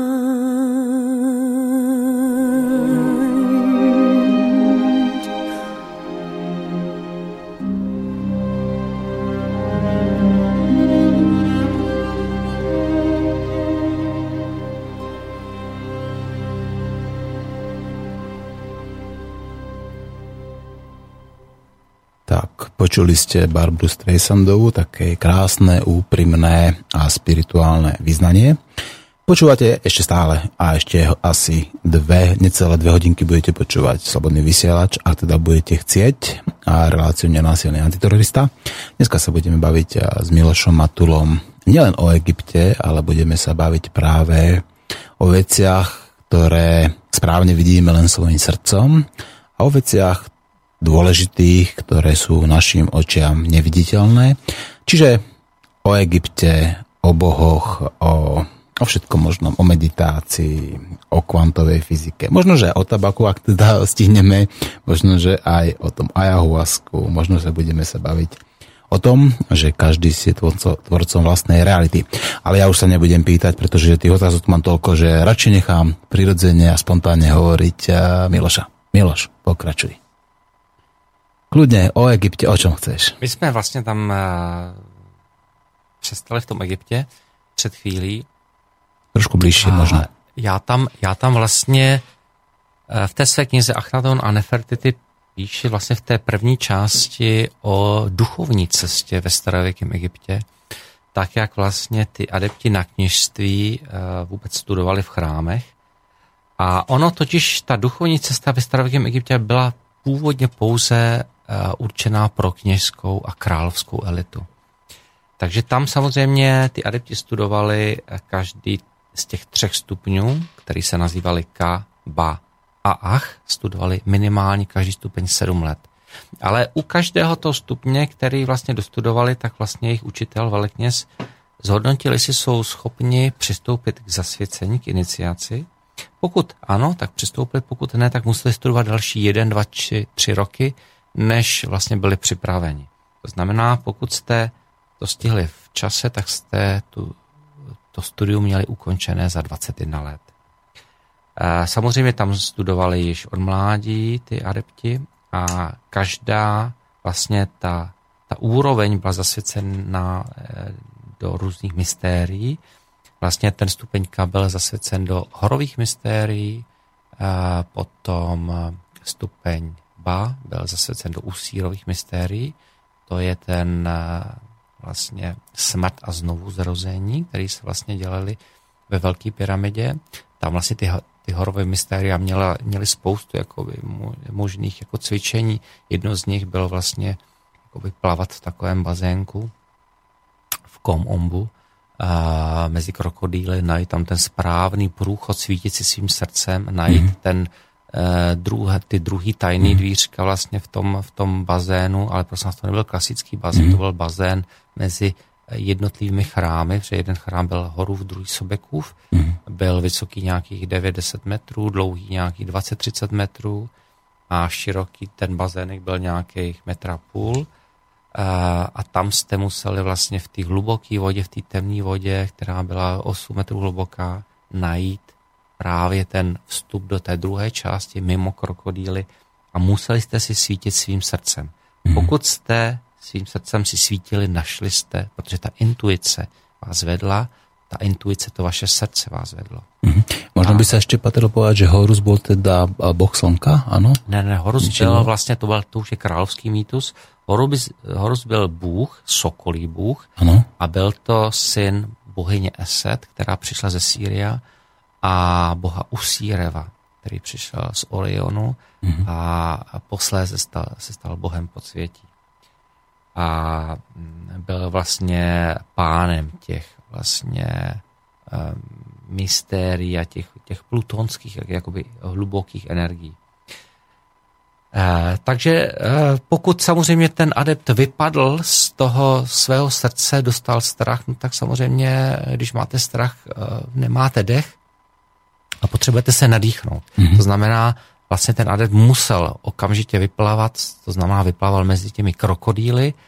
No, v lepším případě je rozehnali, v horším případě vás ten krokodýl napad, ale přesto vás vytáhli, a, a nebo pokud se to vůbec nepodařilo, no tak potom vlastně mnohdy ti mý studenti na té mojí šamansko-ezoterické škole, kde my děláme i med, ty regresní meditace, to znamená meditace nejen do dětství a období narození a prenatální období a meziživotí, ale i období do minulých životů, a pak tam mnohdy vidí vlastně jako poslední vzpomínku, jak vypadaly kachlíčky v tom bazénu, mm-hmm. vlastně v tom chrámu. Takže vlastně to se pak nepodařilo, protože jste byli roztrháni a sežráni těmi krokodýly. Mm. Takže to byl první stupeň. Druhý stupeň to bylo smrt a znovuzrození, a to je přesně to, co studoval v Egyptě i Ježíš, ale k tomu se dostaneme asi až později v závěru, mm-hmm. protože vlastně já jsem i, mám, cituju tam v té své knize, protože tam asi píšu o těch apokryfních evangelích, a, protože vlastně Ježíš přišel do Egypta a, a vlastně studoval vlastně to, co studovali všichni velekněží a faraoni, proto vlastně o něm napsal takový jeden odborník, který studoval Ježíšův život, knihu, kterou nazval, jinak jmenuje se Ralph Ellis, a ta kniha vysílala ve Spojených státech, jmenuje se Ježíš poslední z faraonů. A vlastně tam on přišel do Egypta, vlastně vzhlédl se v Achnatonově učení, v, tom, v té víře v jednoho jediného boha, ve slunce, kterému Achnaton říkal Aton, do starohebrejštiny se překládá jako Adonai. Aton je Adonai, Adonai rovná se Aton. No a samozřejmě Ježíš se seznámil i vlastně s tím velkým básnickým a filozofickým dílem faraona Achnatona, což byl ten velký a malý hymnus na boha Atona, který se vlastně dostal do Bible. Žalm sto čtyři je okopírovanou částí tohoto hymnu, a v mnoha dalších žalmech jsou narážky na toto velké básnické a filozofické dílo Achnatona, mm-hmm. které vlastně on učil v orální tradici, jako mm-hmm. pak mnoho dalších učitelů. No a tady vlastně ty, ty zlomky z toho učení se dostaly vlastně do těch, do těch uh, pozdějších textů, která, které se nachází uh, vlastně v těch papírech, které se našly ať už v Nag Hammadi ve středním Egyptě, nebo v Kumránu. Kumránské zbytky asi, ano? Mrtvého moře, mm-hmm. protože vlastně v Kumránu žila sekta Esenu, nebo Esejců. Esejců, ta, a Ježíš byl příslušníkem této sekty, jak se ano, dokonec, on tam, ano, on samozřejmě studoval i u Esenu, ale pak studoval přímo i v Egyptě. A mm. dokonce ja. Oni tam tvrdí, že byli jednu dobu velknězem v nějakém, mm-hmm. nějakém chrámu v Egyptě. Mm-hmm. Môžem sa spýtať, vieme, prečo prišlo ako k takému zásadnej zmene, povedzme, alebo prečo prišlo k takej tej uh, zmene uh, tých božstiev, prečo prišiel uh, Achnaton práve s tým Atonom, akoby prečo vlastne akoby vznikol ten Rozumím, nový boh, ten to boh slnca? To není náhoda a není to žádný nový bůh, který mm-hmm. on by si ho vymyslel, mm-hmm. ale je to božstvo už z toho předynastického období. Mm-hmm. To, že se našly ty megalitické stavby, které jsou pod plošinou Gíza, pod těmi pyramidami, obrovské megalitické stavby, které jsou staré nejméně třicet, čtyřicet, možná padesát tisíc let, tak tam mají ikonografii z té vnější strany Atona. Do té vnitřní strany oni se tam nemůžou dostat, protože sice to mají všechno prosvícení těma radarama a sonarama, ale ta takzvaná síň amenty, nebo síň záznamů, prostě uzavřená zvukem, takže oni se tam nemůžou dostat. A to je jedna věc. Druhá věc je to, že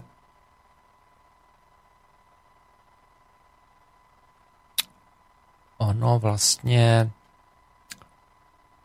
ono je to všechno jakoby složitější, ale ty texty, které vlastně se nacházejí na těch papírech, v podstatě jsou těmi texty, které vlastně učil Achnaton a které vlastně byly zapsány do, z té orální tradice těmi pozdějšími, ať už to byly Eséni, nebo vlastně všechno to byly egyptští kněží, kteří žili vlastně v tom velkém Egyptě, protože Kumrán byl tehdy součástí Velkého Egypta, že to až mnohem, mnohem později se stává součástí jakoby Palestíny a dneska Izraele.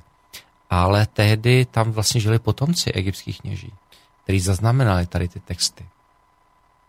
A, a právě i ty texty v Nag Hammadi a v Kumránu hovoří o tom, že zaznamenávají jak autentické slova Ježíše, tak mnohdy bych řekl, že to jsou i autentické slova Achnatona, který vlastně Ježíš interpretoval o tisíc pět set let později. Protože tím, že on se vzhlédl v tom, v tom učení jednoho jediného Boha, tak vlastně to bylo zajímavé. Ale jenom abych ještě dopověděl tu tvoji otázku, Achnaton jakoby nezměnil, nezměnil eh, tu víru filozofii, nepřišel s ničím úplně novým. On jenom oprášil ty starší kulty a to, to starší učení, protože Aton byl nejenom Bůh slunce, ten sluneční disk v tom předdynastickém období. Prostě někdy se používalo víc, někdy míň, ale zároveň Aton byl jedním z těch věků slunce nebo z těch epochálních cyklů. To mají Egypťané stejné, jako mají Májové, Aztékové, mm-hmm. Toltékové. To znamená, že tam je nějaká synchronicita podle doktora Páleša, ano? Přesně tak, protože pokud uh, posluchači četli uh, nějakou knihu od Miguela Ruize, tak se dočetli o tom, že vlastně teď uh, končí věk pátého slunce. Já o tom píšu v té své knize dva tisíce třináct uh, Vězná brána k novému věku, která se mimo jiné zabývá i vlastně majským učením, majským kalendářem, vlastně naukami o těch cyklech, vlastně o tom, o čem hovoří vlastně to učení májů a těch majských textů, že vlastně dochází ke změně energií, změnách cyklů, který se mění, o tom, co je to galaktické centrum, proč je tak důležité, odkud přicházejí energie, kdo jim dal ty informace a tak dále. Takže tam já o tom ovšem píšu a eh, oni to měli stejné. Dokonce Egypťané to měli pojmenovaný. Tak jako třeba my jsme teď na konci pátého věku, pátého věku slunce, pátého slunce a Toltékové, Májové eh, vstupují do věku šestého slunce, nebo brzy vstoupíme, až dojde k tomu... Vstupovali by, víte, Májové a Toltékové jakoby... Jakoby, jakoby, jakoby ale v podstatě jsou, do dneška žijí potomci Májů, mm-hmm. Toltéků. Ano. Miguel Ruiz je potomek Toltéků. Mm-hmm. Takže vlastně ty e, dál oživují tu tradici, jak zase třeba někteří lidi tady na Slovensku a v Čechách oživují, nebo snaží se oživovat tu tradici e, Slovanů. Takže oni uživují. A Egypťani to měli podobní, jenomže oni by teď nestupovali do šestého slunce, ale do, zpátky do prvního. A oni měli ty věky i pojmenovaný. Byl věk prvního slunce, který se nazýval Cheprer. To znamenalo zrození nového dne, zrození nového věku. To je narození. Potom samozřejmě druhý stupeň se nazýval Re, to bylo polední slunce, to je dospívání. Třetí fáze se nazývala On, to je to popolední slunce a to souvisí jako s dospělostí už. Člověk samozřejmě už něco jako se naučil a už dospělý a v podstatě i moudřejší než v tom dětském věku. Pak čtvrtá fáze, to je to jemné podvečerní měkké slunce, které se nazývalo Aton, tento čtvrtý věk, a souviselo s osvícením, ozářením, souviselo s tím jakoby mudrctvím, že člověk vlastně už se stává mudrcem. Taky vlastně tento cyklus byl reprezentován vlastně s chrbeným starcem opírající se o berlu, to znamená skutečně mudrc. No a potom věk pátého slunce, který souvisel se skrytostí, nicotou, smrtí, úpadkem. A to je vlastně to, na jehož konci my se nacházíme, na konci věku Amon. Takže Amon byl nejenom Bůh v Egyptě, který se v jistém období, právě když přicházel věk tohoto pátého slunce, což bylo někdy kolem roku čtyři tisíce před Kristem, kdy se samozřejmě vzedmul tento věk Amon, tím pádem teprve v té době začíná nárůst vlastně kultu Amona a Amonových kněží, samozřejmě, který se dotáhl úplně k maximální jakoby dokonalosti v osmnácté dynastii, když královna Hatšepsut byla koregentem mladičkého Tutmose třetího. Mm-hmm. To byla ale on byl dvouletý. Královin, ano? On byl dvouletý, takže on nemohl vládnout, takže ona byla koregentem. Jenomže Hatšepsut nechtěla být jenom koregentem. Ona chtěla být faraonem. A aj bola, nie? Nakonec byla. Mm-hmm. A my si řekneme, jak toho docílila. Ženskými zbraněmi. Mm-hmm. Její milencem byl velekněz Amona. Aha, no, tak to má celkom fajn. Druhá věc, že se stalo zvláštně náhodou, teď dělám velký úvozovky tady rukama, že majské, že teda um, Amonovo orákulum v chrámu prohlásilo Hatšepsut skutečně za faraona, která má nárok na trůn. A tak se jim skutečně stala. Mm-hmm. Což ji potom později, když dospěl Tutmose třetí, nemohl zapomenout. Mm-hmm. Takže samozřejmě nechal zničit téměř všechny její sochy anebo stesal její jméno. A to znamená, ona se stala skutečně faraonem a tím, že aby dala důležitosti to, že byla faraon, se reprezentoval jako muž. To znamená, všechny ty její sochy měly vlastně ten faraonský plnovous a všechny její bysty byly vymalovávány jakoby ty líce červenou barvou, což znamenalo, že ona byla muž.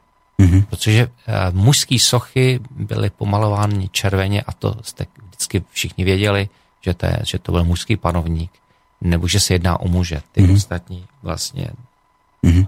co nebyly vymalovaný, tak mm-hmm. to byly ženy. Dám takovou otázku trošku pomimo. Myslíš, že vtedy riešili nějakou gender ideologiu?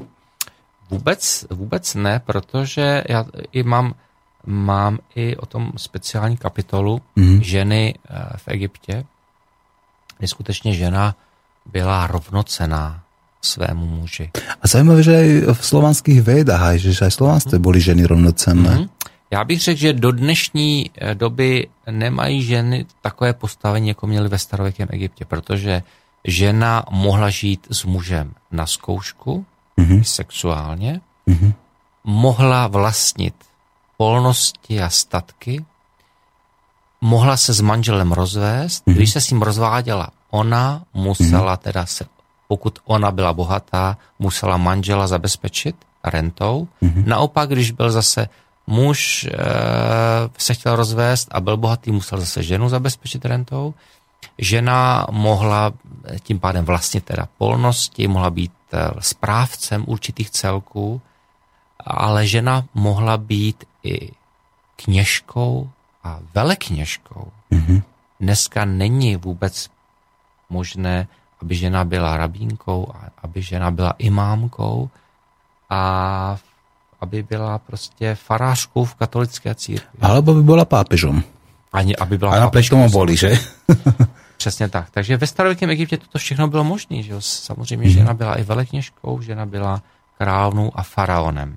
Tak jako mm-hmm. byla Hatšepsut, jako byla Nefertiti, tak samozřejmě ještě jedna nebo dvě královny ve Staré říši vlastně byly taky faraonem.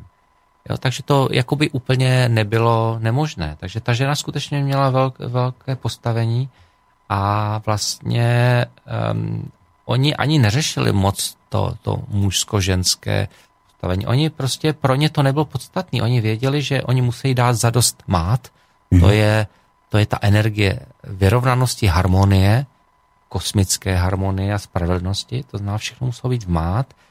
Faraon musel být v máteju, to, musel, to znamená, on první musel být vmát a udržovat mát, aby vlastně takhle v Egyptě existovala, ale právě pro ně bylo nejdůležitější, aby měli něco s obou, mm-hmm. protože oni se zajímali o ten vnitřní život, aby vlastně byli jak, jak mužem, tak ženou, aby měli ty polarity vyrovnané. To byl božský stav.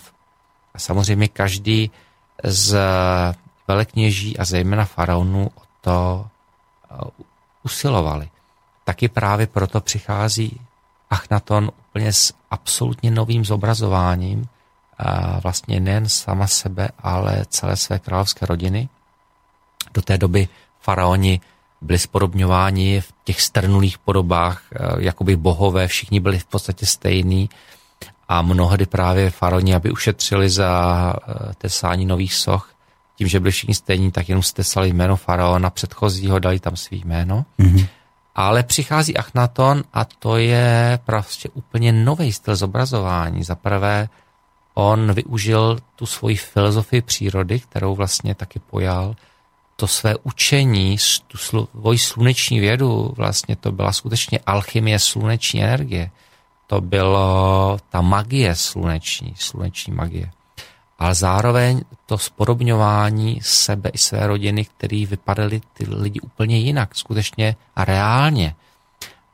A reálně v úvozovkách, protože na některých sochách vypadá faraon jako žena, ať už má ženské boky, mnohdy částečně ženská prsa, ženský obličej, ale to bylo jenom kvůli tomu, že on říkal, že já jsem otec i matka celého Egypta. Prostě on reprezentoval ty vyrovnané polarity. Mm-hmm.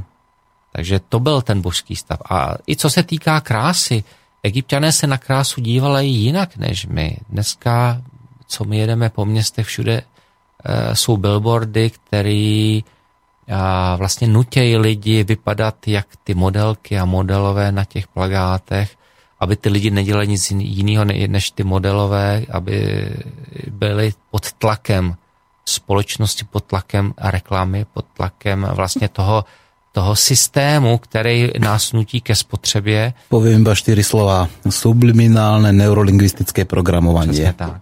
A to lidi ani netuše, že jdou Presne do obchodu a tam jim vymejou mozek a nutí je koupit všechno to, co ani nechtěli. Mm. Takže v podstatě ta krása měla jiný pojem. Je to právě i doloženo na několika portrétech, které já mám v té své knize Achnaton a Nefertiti, Faraoni slunce, a kde popisuju vlastně, co, co znamená ten výraz a ta energie. Skutečně ta nadpozemská krása. Do dneška mnohých živých soch, to se budeme hmm. bavit, až si budeme něco říkat o magii, jak se pracovalo s naplňováním soch energií, vlastně neteru, tou živou energií. A do dneška sú ty sochy živých. Mm-hmm. Dokonca myslím, že aj sa stá, doteraz nejako tak traduje, že tá Nefertiti, že to bola najkrajšia žena sveta, ak si dobre pamätám. Mm. Tak Či to je taká, taký ten hoax, alebo taká tá fabulácia? Ona, ale... ona byla jedna z těch mála, co se našla, ale právě mm-hmm. ta krása, to je to, co si teď chci dokončit. Pro Egypťany ta vnější krása nehrála žádnou roli. Mm-hmm. Pro Egypťany e, znamenalo krása vnitřní krásu. Nefertiti, ten její název Nefertiti znamená krásná Titi. Její jméno bylo Titi. Mm-hmm. A Nefer je přídomek, oznamující, že je krásná. Mm-hmm. E, mnohdy egyptologové skutečně říká, že to je kráska, která přichází, nebo krásná Titi. Že byla mala krásna. šest dcer a všetky mali v tom Nefer, ako, ak si dobre pamätám, v tom svojom mene, že? No, no úplne ne všechny, že? Protože pak tam byla Sete, Sete Penere, hmm. pak tam byla Tašerit, Aha, tak potom byla me, ale... Meritaton, Meritaton áno, Maketaton, Baketaton a tak dále. Aha, tak oni mali toho Atona, tak si to potom zle pamätám. Měli přídomky, měli přídomky Aton a ty dvě hmm. poslední mají přídomek Re. Hmm. Sete Penere a, a Tašerit. A také nefer, neferure, také tam bola niečo? Či som to už, to už bolo no, strašne dávno? No áno, práve protože Nefertiti změnila asi čtyřikrát své jméno. Mm. Já můžu tady ocitovat ty změny jmén. Mm. A to si řekneme za chviličku. Ale vlastně to Nefer znamenalo krása, ta vnitřní. A právě proto, že skutečně ta Nefertiti měla vnitřní krásu. A to bylo právě pro ty Egypťany to důležitý. Ne ta vnější, ale ta mm. vnitřní krása. To znamená krása duše, která vyzařuje přes tu šlubku, které my říkáme tělo. Mm-hmm. Jo, takže tam je důležitá ta vnitřní krása, ta krása duše, než ta vnější krása. Mm-hmm. Bohužel v té naší společnosti je to dneska naopak. Uvnitř nic ano. a uvnitř jsme polepeni nějakými vlastně věcmi, které ať už je, jsou přikrášleny uměle či jinými technikami, způsobem, aby hmm. ty lidi vypadali jenom na obal krásně, ale uvnitř. Áno, človek si myslí, že si dá nějakou značku na seba a už je zrazu krásný a už má nějakou tu ten status vyšší, alebo kúpi si nejaké drahé auto, si myslí, že už je to dokonalý mm-hmm. človek. No, máme tu nachystanú ďalšiu pesničku. Čo to bude? Co, my jsme to tam... Jo, už vím, ano, my no. jsme... já jsem připravil teďka vlastně Lotus Sutru, kde Tina Turner vlastně teď bude v celé té skladbě vlastně zpívat Lotus Sutru v tibetštině, to Sutra mm-hmm. srdce. Takže to je ten track číslo tři. Mm-hmm. Takže poslechněte si, jak zpívá v tibetštině Lotus Sutru Tina Turner. Výborně.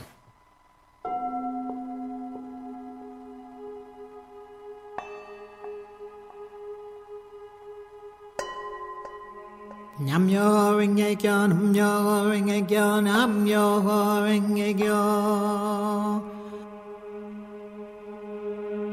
Milovenge Kyou beporani. Niji zaisan juzan mayan joni gingo jaril jobo jie jen jen mario go jie manange nanyo heza show manyak jibu zyo tijo we jaga but thousand jan guzan manag mojo jo but den yo jo was mario do ho jim yo jo jen yo jo bu man jo jo jen den mi zo wo zo ki jo zo we jo nange jo as go jo yera ju ju inan ju ju hi yo go e khang yo mojo man and no jo jo yo we jo jak jo we Jagan Yora Hoban Chicken Armis Kai Guzak Nora Chicken Borajin and Moria Moga Rigamos always and Joe Gator San Margin Yomola Jojo is Amido Hoas Charis Goju Jobas Juju Hinan Juju Hiyuko and Kang Yamushu Hoban and No Shori Yoju Joe Shaga Moria Mokan Mizo Hobu Joju G Charis Buju Bozas Joe Shaga Joju Daish Gayo Nangaji Ho Yubu Yobu Nano and Joe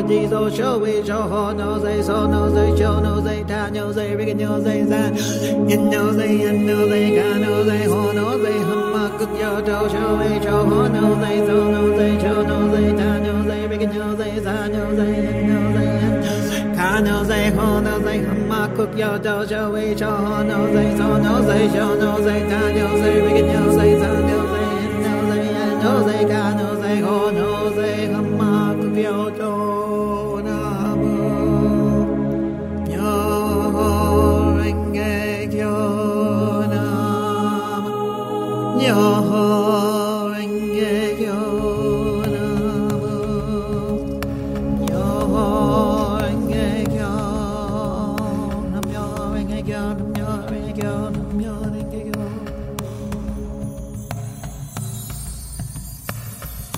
Yo.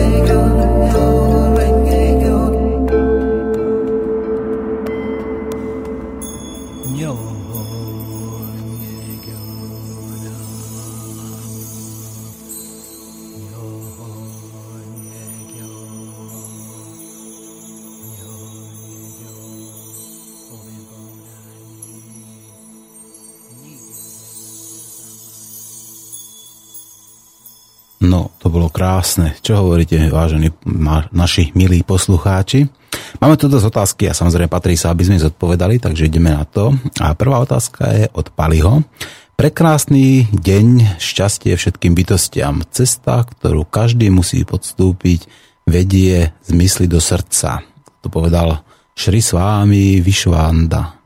Zaujíma ma prosím, aký máte názor na skutočnosť, že celé naše bytie sa deje v jednom okamihu, ako keby to bolo v jednom bode, tu a teraz. Dá sa to vôbec ľudskou myslou pochopiť? A tu sú tri otázniky. Hmm.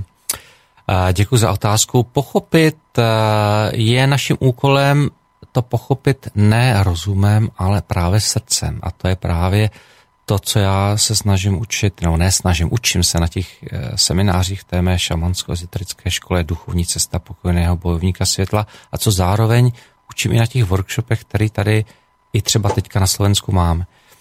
A eh, ono totiž, ano, eh, posluchač má pravdu, všechno se děje teď a tady, ale málo kdo tomu rozumí, co to znamená teď a tady. Eh, Tím, že vlastně všechno se děje teď a tady, to znamená čas a prostor neexistuje. Ten čas vlastně na té zemi, v tom našem tři dé, co my tady žijeme, je jenom jakoby iluze. Ono vůbec i ten život je jakoby iluze, protože je to holografická projekce něčeho někam. I to, co jsme se bavili s tím kvantovým fyzikem, doktorem Fredem Alanem Wolfem, tak vlastně všechno je kvantově propojeno mezi sebou, nejen bytosti mezi sebou, přesně, nejen lidi mezi sebou, nejen lidi zvířata, lidi věci, lidi stromy, lidi, všecko je spolu propojeno, hmota, všechno živý je propojeno. Všichni jsme bratři a sestry, jak s lidmi, tak s dalšími bytostmi, se zvířaty, jedno. My jsme jedno, proto Aha. právě i bohové, když si přiletali do Egypta, aby učili nejít své braty, my to do dneška děláme, mnoho desítek tisíc let lidi se zatím nepoučili. Ale tím, že vlastně všechno je teď a tady, tak my se můžeme, a to děláme to i v těch našich regresích meditacích, dívat do té minulosti, protože právě i ta minulost je v tomto momentu teď, jakoby, když teď lusknu prstem. Proto vlastně i ta minulost, i budoucnost je všechno teď a tady. Ale právě proto, že teď a tady znamená vlastně tou myslí a tou energií neutíkat do minulosti. Teď nemyslím zrovna konkrétně, třeba když my chodíme do těch minulých životů, protože to je jakoby terapie eh, regresními meditacemi, ale neulpívat myslí v minulosti, to znamená to, co jsem udělal před pěti, deseti, dvaceti lety, protože my tomu zbytečně dáváme energii, ztrácíme energii a to, co už je pryč, jakoby, jakoby nezměníme. Jenom tam ulítáváme s energií. To, co je v budoucnosti, ještě nenastalo, ale právě tím, že se soustředíme na teď a tady, na tu přítomnost, v tom je ta mocná síla té přítomnosti. My můžeme změnit vlastně tu budoucnost. Pochopitelně my můžeme opravit i tu minulost. Samozřejmě všechny státy světa pomocí určitých mimozemských technologií a mimozemšťanů se to snaží. Proto všichni se snaží chodit najít Hvězdnou bránu a jít tam do minulosti a něco tam opravit. Já jsem se zrovna teď s jednou mojí kamarádkou a kolegyní zabýval různými tématy vlastně teď druhé světové války, kdy skutečně Němci byli téměř před dokončením a určitých zbraní, na kterých... A atomovou bombu chceli vyvíjet. No, buď atomovou bombu, anebo nějaký laserové zbraně. To samozřejmě já ani přesně úplně netuším, co to bylo a ani teda upřímně mě to nezajímá. Nicméně jim tam pomáhala určitá mimozemská rasa, jenže najednou zhruba půl roku, nebo necelý půl roku před tím dokončením jakoby se zavřelo okno, protože ta mimozemská rasa dostala před prsty, přes prsty od ještě vyšší mimozemské rasy. Víte, tady jsou, a nebudem si to nalhávat, jsou tady ty bytosti mezi námi, spolupracují s těmi, s těmi uh, mocnostmi, ať si to oni chtějí přiznat nebo nepřiznají, tak uh, hlavně se o tom nemluví, nepíše. Já o tom píšu v té své kapitole Exopolitika v té své knize dva tisíce třináct Vězná brána k novému věku. To je právě ta kniha, co byla stažena tady z prodeje ze Slovenska, takže tady už máme ty konspirace. A takže ta, tam o tom já píšu. Jo. Takže um, ono samozřejmě všecko je jinak, ale všichni tam chodí právě přes tu jednu bránu do té minulosti, aby tam opravili ty minulosti. To znamená, ano, jsou tady ty bytosti z vyšších světů, ale co to je z vyšších světů? Když my žijeme v třetí dimenzi, tak dobře, jestli si budeme říkat, že o bytosti čtvrtá, pátá dimenze, to je ta nejnižší jakoby dimenze z těch mimozemských dimenzí, pokud se o tom bavíme, nebo i duše, které odcházejí do vyšších sfér, jdou do čtvrtý dimenze a tak dále. My se o tom tady bavíme, že pokud se skutečně vyvineme, že přecházíme do čtvrté až páté dimenze. My jsme samozřejmě nakročeni do čtvrté dimenze. To není tak jednoduchý a rychlý proces, jak si mnozí mysleli. Někdo si myslel, že bude v roku dva tisíce dvanáct pátý dimenzi. Že? To Mm-hmm. Byl velmi úsměvný.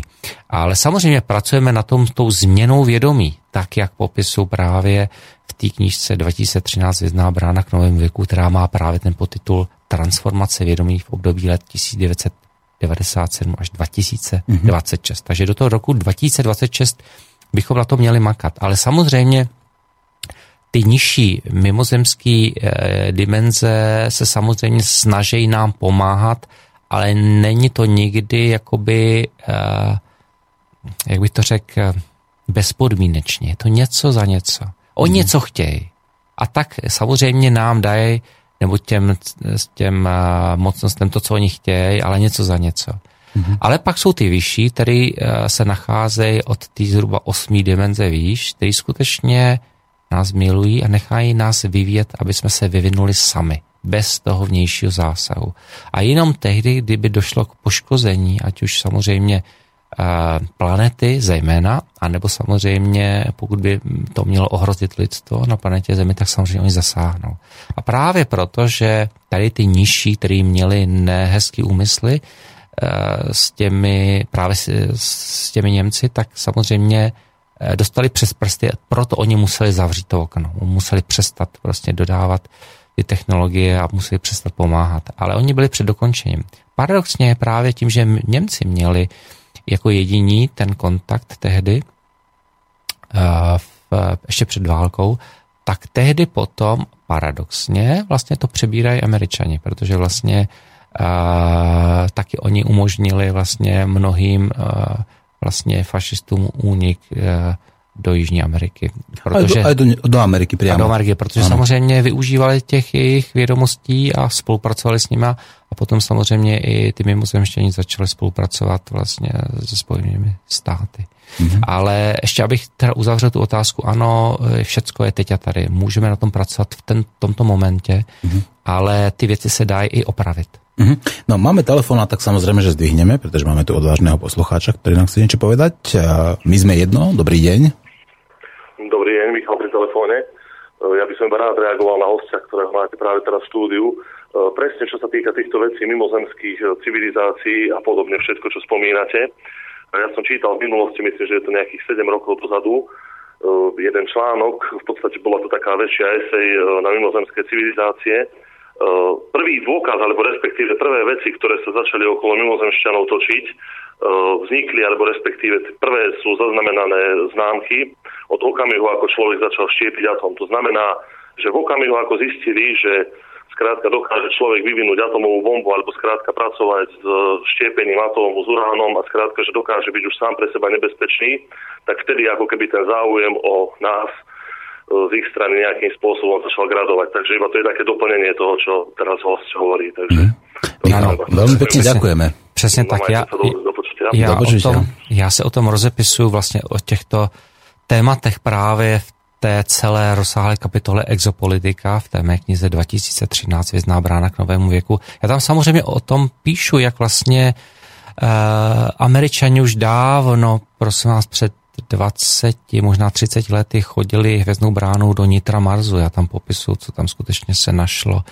Vlastně tam rozhovor s tím Albielkem, který vlastně v tom projektu Monto, kde na tom pracoval. Takže to jsou zajímavé věci, jsou tam odkazy vlastně, v jakých filmech lidi můžou najít tu paralelu vlastně.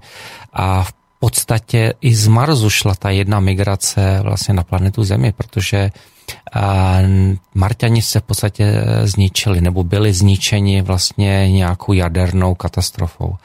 A ti v podstatě, co přežili, tak část z nich odletěla na zem, aniž by netušili v tu chvíli, jestli sem doletěj, ale doletěli. A druhá, ty se uchýlili pod zem, kde vybudovali podzemní města. No a to všechno, říkám, v té knize píšu, ale prostě jednou prostě se stalo něco, že všichni tam zemřeli. Mm-hmm. Dobre, máme tu ďalšie otázky a tentokrát to je kritická otázka od Juraja. Dobrý deň, to je hlúposť, že Ježiš študoval u Esenov, to sú len domnienky. On nepotreboval sa nič učiť, sám mal väčšie poznanie než oni, rovnako nepotreboval študovať nič od Egypťanov. Mm-hmm. Sú to len teórie a domnienky. Tak toto mm-hmm. nám píše uh, Juraj. Tak zaujímavý je, já myslím, že člověk by měl pátrat skutečně po těch důkazech A samozřejmě, že chápu, že mnohdy někdy ty informace jsou velmi úzký právě vlastně o těch jakoby ideologií náboženských, ale zaprvé musíme si říct, že na druhém nicejském koncilu vlastně bylo spoustu věcí z Bible odstraněno, protože vlastně nevyhovalo to té ideologii. Prosím vás, my máme dneska osvíceného papeže, za kterého bychom měli být vděční. Tento papež v loni vyhlásil, že peklo neexistuje, že reinkarnace je skutečná, že církev se musí k tomu postavit jiným způsobem a že ten humorný příběh o Adamovi Evě se musí znovu a pořádně převyprávět. To je jen tak na okraji. Takže pokud skutečně chceme najít pravdu, tak ji najdeme. Bible se nám samozřejmě i zmiňuje, pravda jenom okrajově je vlastně, že uh, Marie s Josefem a s malým Ježíšem odcházejí do Egypta. Mm. Pak nevíme vůbec nic a pak víme poslední čtyři roky Ježíšova života. Vlastně žil v, u Galilejského jezera, chodil, učil, zjednodušeně samozřejmě, došel do Jeruzaléma a byl, byl ukřižován. Mm. Tím, že já nejsem samozřejmě odborník vlastně na Ježíše, ale cituju právě uh, ty odborníky právě v té své knize Achnaton a Nefertiti, mm. ale o tom si můžeme povídat za chvíličku, protože přichází dotaz. Áno, takže máme ďalší telefonát. Uh, my jsme jedno. Dobrý deň. Dobrý, a ty pri telefon. Ja len chcem, ja len chcem poďakovať tú tému, lebo uh, naozaj um, je to niečo také nové na našom trhu, jak sa hovorí, takže ja som nemal nejaké k tomu nejaké poznámky, len som chcel poďakovať, lebo to naozaj zaujímavé a mali by to nejakým spôsobom ľudia začať ináč vnímať, tak ako, to, ako sa to vybavíte. Hm. Vaša vďaka je našim potešením. Moc díky. Ďakujem. Pekný deň vám prajeme. Dopo. Tak, takže já bych ještě teda dokončil tu myšlenku, to znamená samozřejmě, uh, právě citoval jsem toho, mimo jiné teda toho Ralpha Ellise, uh, který skutečně se věnoval tomu, tomu životu Ježíše v Egyptě, kdy skutečně on uh, se potkal s tím Achnatonovým učením, studoval v Egyptě, v těch egyptských chrámech vystudoval tu třístupňovou cestu, tu, tu školu, nebo v podstatě tu duchovní cestu Kabách. A mimo jiné studoval vlastně i u těch Esenů a vlastně i u těch Esenů je to známý, to je zase z, z jiného proudu, to znamená, my z několika proudů si můžeme ověřit, že skutečně studoval jak v Egyptě, žil v Egyptě a e, žil a studoval i u těch Esenů, protože vlastně těch textech to uvedený je a prostě ty texty vy nemůžete prostě říct, že nesmysl. Mm. Pochopitelně jeho žáci samozřejmě zaznamenali jeho učení a vlastně to, co prostě oni se sami naučili. Jenže prostě to se do Bible nedostalo, teda bylo to v Bibli, ale bylo to odstraněno z Bible, protože se to nehodilo do té ideologie, kterou vlastně církev připravovala. To znamená, ona vytvořila něco, co chtěla, aby samozřejmě tomu dala nějakou ideologii a to ostatní, co se nehodilo, vlastně zůstalo v těch takzvaných apokryfních evangelích, které právě byly nalezeny v Nag Hammadi, tak i v Kumránu. Takže my se můžeme dneska skutečně setkat s těmi autentickými slovy Ježíše Krista nebo s autentickými slova, slovami Achnatona, který prostřednictvím Ježíše zaznívají, ať už prostřednictvím vlastně evangelia Máří Magdalény, Tomášova evangelia, Jedášova evangelia a tak dále. Pochopitelně, že vlastně tyhle evangelia nemohly být v Bibli, protože třeba Tomášovo evangelium říká, že um, nenajdeš mě v domech, ani v domech kamenných, ani v domech dřevěných, najdeš mě všude kolem sebe, na listu, pod kamenem, rozštípni kus dřeva, všude budu a zejména ve tvém srdci. Mm-hmm. Takže samozřejmě to jsou texty, které prostě jdou proti té filozofii, že pouze přes církev, pouze přes uh, kostel vy se dostanete k Bohu, ale vy se k němu můžete dostat přímo. V obýváku, uh, kdekoliv sami. Samozřejmě uh, já nemám nic proti kostelům, synagogám, mešitám, naopak já mám úctu k veškerým náboženstvím. Ale samozřejmě dívám se na to z toho nadhledu, z té skutečnosti. Ne ty opravené věci, ale když si uvědomíte, že my jsme v minulých životech byli vší, my jsme byli i katolíky, i buddhisty, i muslimy, i, i židy, i hinduisty, máme všechno v sobě a máme tam tu úctu, ale mnohdy dneska už víme, že všechno je jinak. A to nás, k tomu nás právě dovádí to naše srdce. A pokud my nasloucháme tomu svému srdci, tak my známe všechny odpovědi. A dneska skutečně jsem rád, že se ty věci potvrzují. To, že já, co už vím, mnoho let, dvacet, třicet let, tak se dneska potvrzuje. To, co jsem si myslel, že snad jsem blázen, dneska se potvrzuje, takže jsem uklidněný, že skutečně nejsem blázen. Hmm. Takže víte, nakonec čas všechno sdělí a řekne, kde je pravda a to, co bylo falešné a to, co je skutečné. Mm-hmm.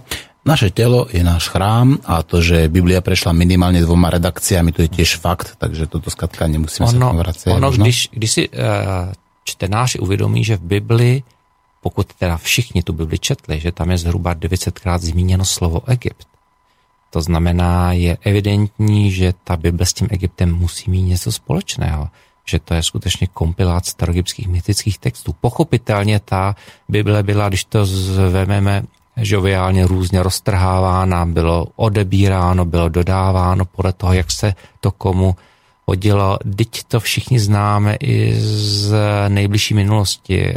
Ideologo, ideologii píší vítězové, že? Nebo no, alebo jako povedal Orwell, někdo ovládá minulost, ovládá prítomnost. Že? Přesně tak. tak.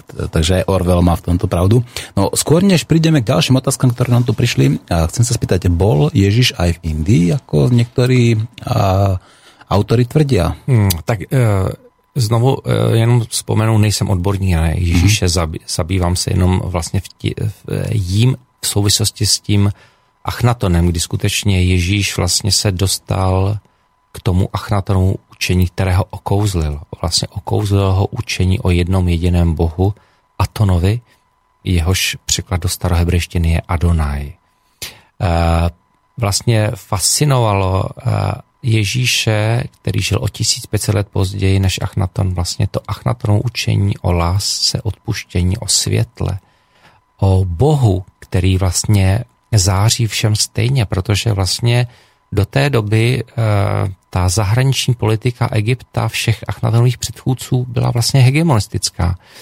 Egypt neustále bojoval s ostatními národy, zabíral je, teď samozřejmě chodili vlastně ty daně a tributy z těch okolních zemí a Egypt byl v podstatě nadřazená civilizace, ale přichází Achnaton, otvírá ty temné skryté chrámy, v kterých se museli planout ohně, aby vůbec tam bylo vidět a to právě i souvislo s tou skrytostí, s tím bohem Amonem, který byl v té temnotě, protože on byl skrytý.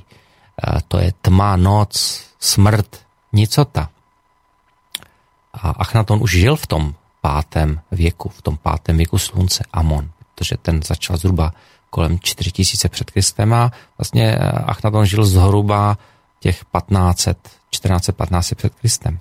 Takže uh, už byl ten věk Amon, to znamená ten, ten Amon, ten kult Amona, všechno to s tím spojený uh, bylo tehdy živé, ale vlastně přichází Achnaton, otvírá ty chrámy, aby vlastně byly světlé, aby tam to světlo s velkým S bylo a aby vlastně Bůh Aton těmi svými paprsky prozářil vše. A právě to světlo je přece láska. Světlo je Bůh a to je právě to, co učil Achnaton. To je to, co vlastně byl Ježíš fascinován a začal o tisíc pět set let učit později. Zhlédl se v tom Achnatonově velkém básnickém díle, zhlédl se v té jeho filozofii, v tom učení orální tradice.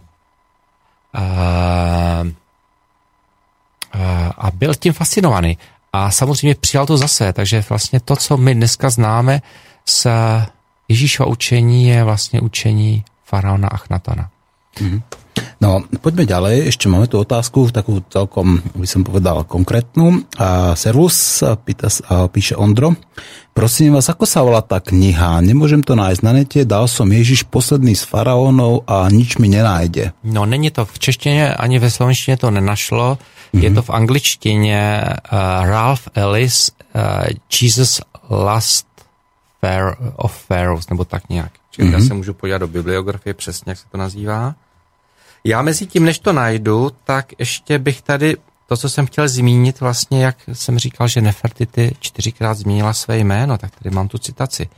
Ona si nejdřív jmenovala Nefertiti, posléze Nefer, Neferu Aton, Nefertiti, poté Ancheprerure, Nefer, Neferu Aton a naposledy Ancheprure Smenkhkare. To je právě s tím přídomkem Smenkhkare, kde vlastně ona byla i tím faraonem, který vládl společně s Achnatonem a pozdějším faraonem po Achnatonovi. Tady to mám. Ralph Ellis, Jesus, Last of the Pharaohs. Uh, nakladatelství Edhu Books uh, v roce devätnásť deväťdesiatosem. A vyšlo to jak v Británii, tak ve Spojených státech. Hmm, výborně, tak jsme přesně konkrétně zodpověděli ten. Já myslím, že na, na Amazonu to, to čtenář najde. Hmm. No máme tu další otázku od kritického Juraja, hmm. který jako nám už před chvilkou písal. Eseni ani Egypťania nedosiahli poznanie Ježiša. Že sa v niečom zhodujú tieto poznania svedčí o čiastočnom poznaní pravdy Esénov a Egypťanov neplnom. Ježišovi by také poznanie nestačilo. Vedomosti sa nezískajú len kopírovaním druhých a preberaním ich názorov. Môžete to brať ako spomienku na predchádzajúcu existenciu, na spojenie s vyššími duchovnými úrovňami a na to nepotreboval Ježiš radu žiadneho človeka či skupiny ľudí. Toto nie je otázka, to je tvrdenie Juraja. Tak je to samozřejmě jeho tvrzení. Jako... Juraj, respektujeme tvoj názor a, ako povedal Voltaire, budeme, položíme život za to, aby si ho mohol slobodne šíriť ďalej. Nech sa páči. Tak. tak to má byť. No, uh, máme tu nejaké ďalšie, ale možno by už by sa patrilo aj dať si zase nejakú pesničku. Mm-hmm. Čo si vybral tentokrát? Teď tam máme uh, píseň od Sary Brightman, mm-hmm. uh, britské zpěvačky, a jmenuje se Angel, neboli Anděl. A já mám právě s touto Sarou Brightman rozhovor v knize Hvězdy ezoterické nebe, první díl, kniha plná energie. A je to skutečně velmi éterická zpěvačka a žena, která se skutečně zabývá aspekty duchovní cesty a spiritualitou. A i mnohdy ty texty jsou krásný, tak jako tento Anděl. A to ma napadla ďalšia otázka. Ty si ste to veľmi zaujímavých ľudí. Ako, je vôbec čas a priestor, aby si nám porozprával, s kým si sa vôbec takto ja stretol? Ja myslím, že určite, možno, že ten čas najdeme ešte. Dobre, takže něco. Ideme na tú Sarah Brightman. Takže Angel a Sarah Brightman. Perfektne.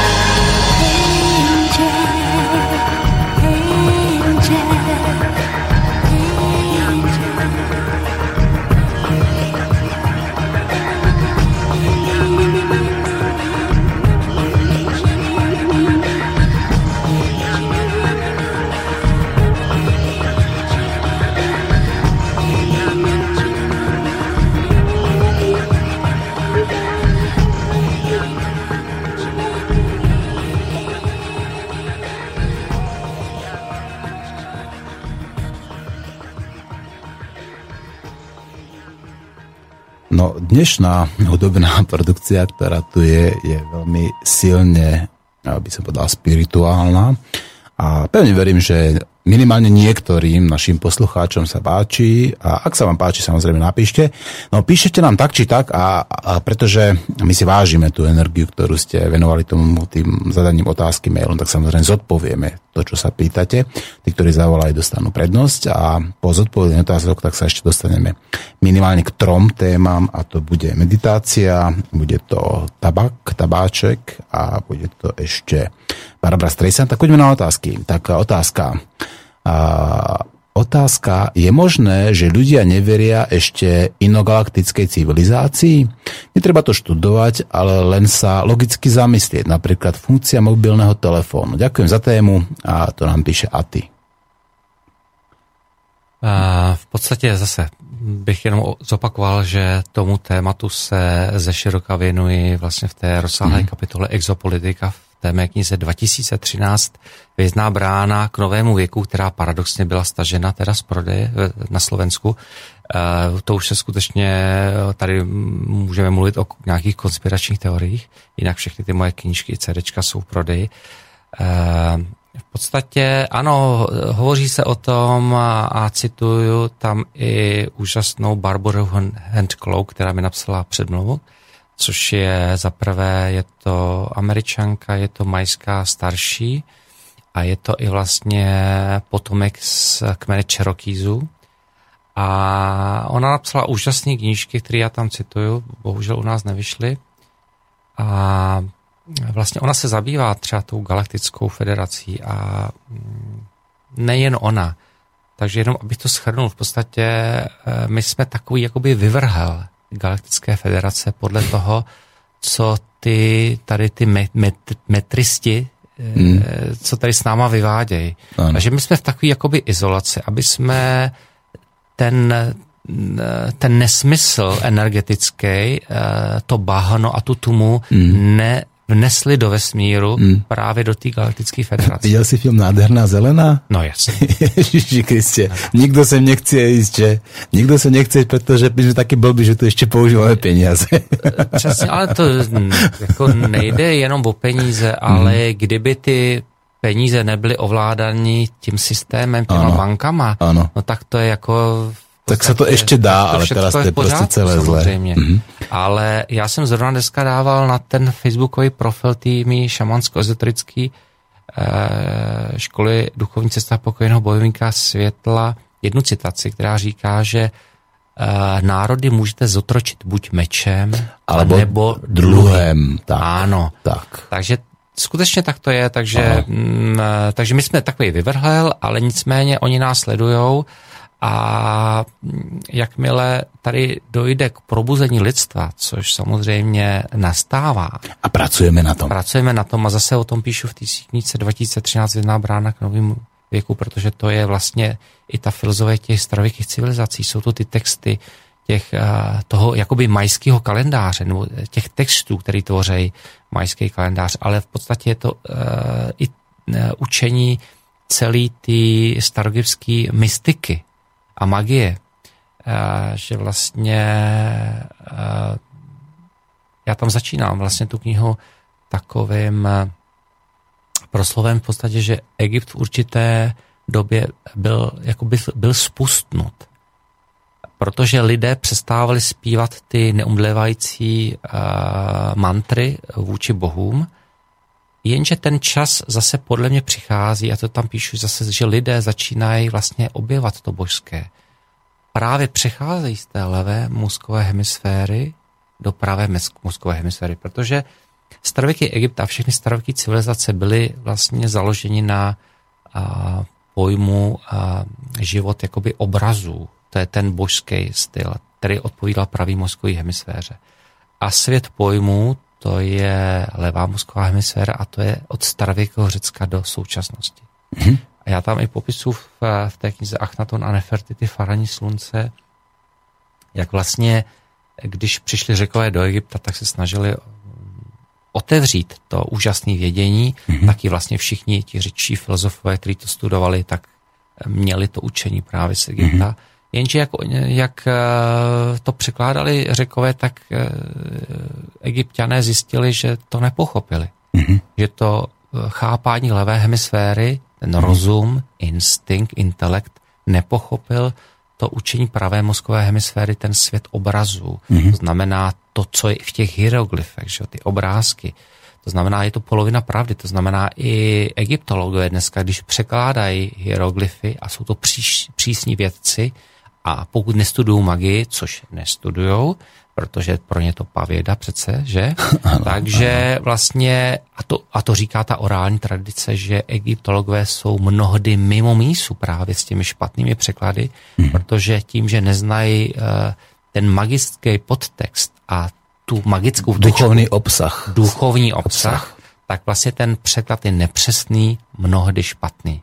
Hmm. Takže ano, samozřejmě ty věci jsou takové, jaké jsou. A... Miloš, můžu si naši posluchači, povedzme, u teba objednat knihy jako cez tu tvoju webovou stránku miloš matula tečka cé zet? Ano, ano, lze super. Objednat. Já samozřejmě prodávám tady i když na těch svých přednáškách a seminářích, já teďka, zrovna teďka v neděli jsem byl tady v Banské Bystrici, včera ve Zvolení, že tam bylo tolik lidí, že se ani nemohli vejít. Hmm, teraz byl Topolčany, si vrátil partizánské. Dneska, dneska, hned po vysílání aha. pádím do Topolčan, kde mám hmm. od šest hodin v hracím centru Topolčany, hmm. osmnáct hodin uh, workshop právě magie starověkého Egypta a vláda světla faraona Achnatona. Hmm. Uh, Zítra jsem v čajovně Strom života v Partizánskom. Mm. Zítra, tam mám trošku jiné téma, to je vlastně to hledání sama sebe a vlastně to, to, to ponořování se a ty cvičení mm. z toho starověkého Egypta, který budeme mít samozřejmě mm. i dneska. No a v pát, pardon, ve čtvrtek jsem v Ružomberoku, v Bjernsonovom dome mm. a to tam pořádá zase můj kamarád Jaro Nehaj, a takže samozřejmě všecko je na mém webu miloš matula tečka cé zet, na hmm. mých facebookových profilech, facebookových hmm. profilech všech mých knih, takže tam já i ty knížky mám, já mám pak ještě víkendový seminář, ale to je zase pro takovou už uzavřenou skupinu Zázrivé v Janošíkovém dvoře, mm-hmm. než zase pak už se pomalu vracím. Miloš, keď by bol záujem od našich poslucháčov, tak spravíme aj tuto u nás v klube, ako niekedy v budúcnosti, to sa vieme dohodnúť, ale poďme ďalej, lebo máme tu otázky, mm-hmm. pribúdajú a máme tu témy, ktoré sme ešte neprebrali, ano. Takže náš pravidelný a verný poslucháč Štefo, Štefan Petrucha sa pýta, nazdar Martin, zdravím aj hostia a poslucháčov. Knihu Zaváté doby se probouzejí jsem volakedy čítal a z toho, čo host doteraz povedal, mi vyplývá, že tam zachytený príbeh o Achnatonovi by mohol byť pravdivý, čiže ho vlastne potvrdzuje. Predpokladám, že nebude súhlasiť s názorom, že Aton je ten istý boh ako Jehovah, Allah, Ješua. Pritom všetci nebeskí anjeli vedia, že všetko je teplo z neba, všetko teplo z neba je z Pána, ktorý je tam viditeľný ako slnko. A všetko svetlo je tiež z Pána, ktorý je tam viditeľný ako mesiac. Nesúhlasím s poslucháčom, že Ješua nepotreboval študovať. Toto nám píše Števo Petrucha zo Šamorína. Tak já jsem samozřejmě tu knížku, vlastně jsem k ní nějaký názor řekl. Samozřejmě to bychom museli rozbíhat větu po větě, mm. s čím souhlasím, čím nesouhlasím. Pochopitelně, já to jsem tady, tady zmínil několikrát, že pro všechny starověké národy byl slunce vlastně božským zdrojem, bohem viditelným. Ale nebyl to samozřejmě ten stvořitelský princip, protože ten stvořitelský princip je to duchovní slunce, které je za tím viditelným eh, jakoby naším zářící sluncem. To znamená, není náhoda, že Dinatárne tady vydává ty meditační a mantrický CDčka s názvem Beyond. Beyond mm-hmm. je skrz nebo za v překladu. To znamená, eh, vy musíte projít skrz to viditelné slunce, ať už ho nazýváme Aton či Re, nebo třeba Inkového nazývali Inty, musíte projít přes ten název, přes, přes to viditelné slunce a dojdete k tomu duchovnímu slunci, kterému říkali Egypťané bezbře a záře. To je to světlo na konci tunelu, jak popisuje Moody. Mm-hmm. V podstatě... A zase viděl jsi taky něco? Píšu, prosím, ano, ano. Viděl, mm-hmm. hlavně o tom pí, píšu i příběh v té své knize Hvězdy ezoterického nebe, první díl, mám tam takový příběh právě za rozhovorem se slavným americkým léčitelem doktorem Ericem Perlem. A tam je vlastně i takový příběh, vlastně, jak to probíhá, když duše opouští tělo a vystoupá do těch vyšších sfér, což se, což se shodou okolností shoduje právě s tím staroegyptským pojetím, s tím egyptským učením, který vlastně součástí té duchovní cesty. Ono, když si člověk řekne, že v podstatě jenom pozorováním na slunce člověk pochopí mnohem víc, než je mu předkládáno. Mhm. Protože vlastně i v tom putování slunce spatřovali Egypťané vlastně ten neu, nikdy nekončící koloběh, tak třeba jako Tibeťané, že jo, a buddhisti. A vlastně oni viděli, že vlastně to slunce je učí, že ono je tím, který jim říká vlastně o té nesmrtelnosti. Vlastně slunce se rodí v první hodině Cheperer, že jo, pak dospívá, stárne, aby zemřelo a vlastně prošlo do podsvětí, do duatu. Ale to slunce neumírá skutečně, protože ono prochází duatem, podsvětím a v první hodině Cheperer se zrodí druhého dne, což je analogie vlastně učení o nesmrtelnosti, kdy člověk tak jako slunce se rodí v první hodině Cheperer, že dospívá, moudří, stárne, umírá, ale neumírá skutečně. Umírá tak jako to slunce, jenom symbolicky. Nechává tady ten kabát, ten chrám naší duše. Tělo umírá, ale duše putuje dál, ať už to nazveme duatem, podsvětím či astrálními sférami, kde se připravuje na další inkarnaci, aby v první hodině Cheperer se zrodilo do nového života. Vlastně my je... zomíráme symbolicky. Přesně, že vlastně tak. Zomírá naša schránka přesně, a prostě ta naša karma, duša, kvanta pokračují dále, jakkoliv to nazveme. Ať už to Egypťani učili desítky tisíc let, ať už všechny ty ezoterní učení a šamanistické tradice o tom učili.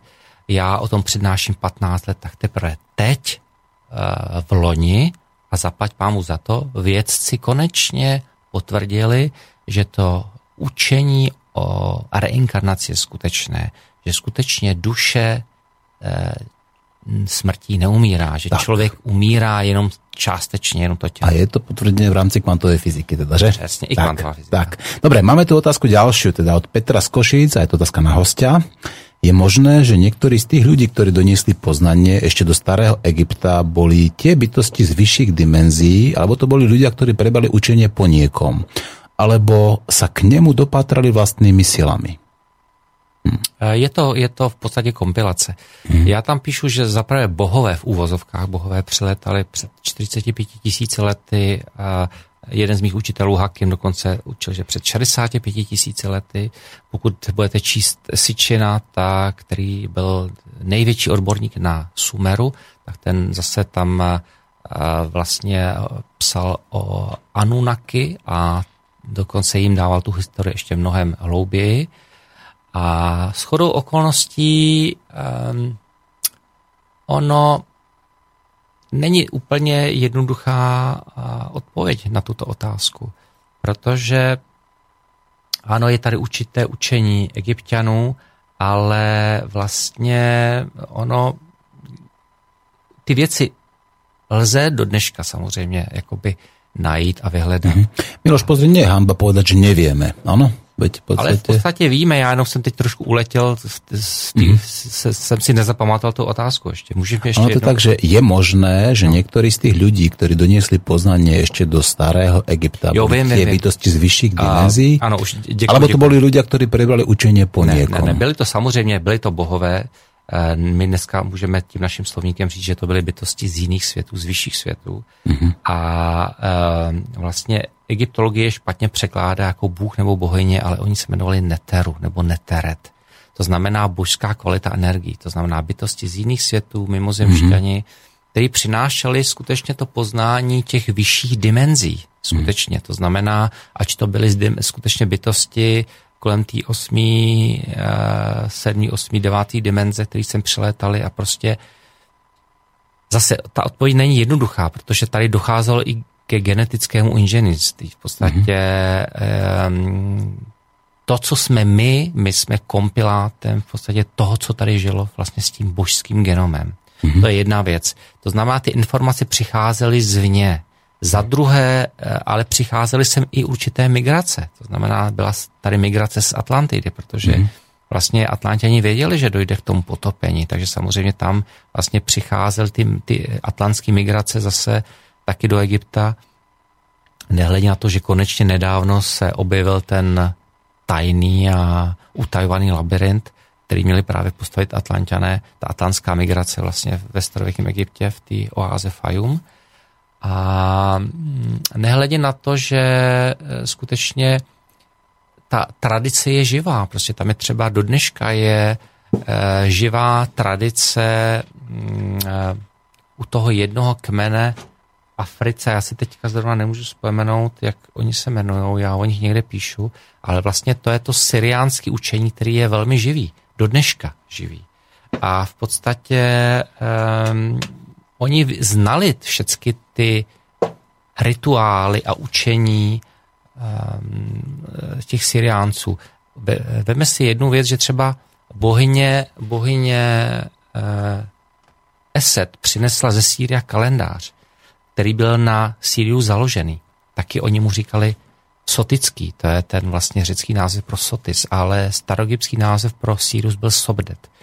Vlastně celý Egypt byl založený na tom kalendáři Síria, protože když vlastně Sirius vykoukl těsně před východem slunce, tak znamenalo to, že v Egyptě je nový rok, zároveň začínaly záplavy.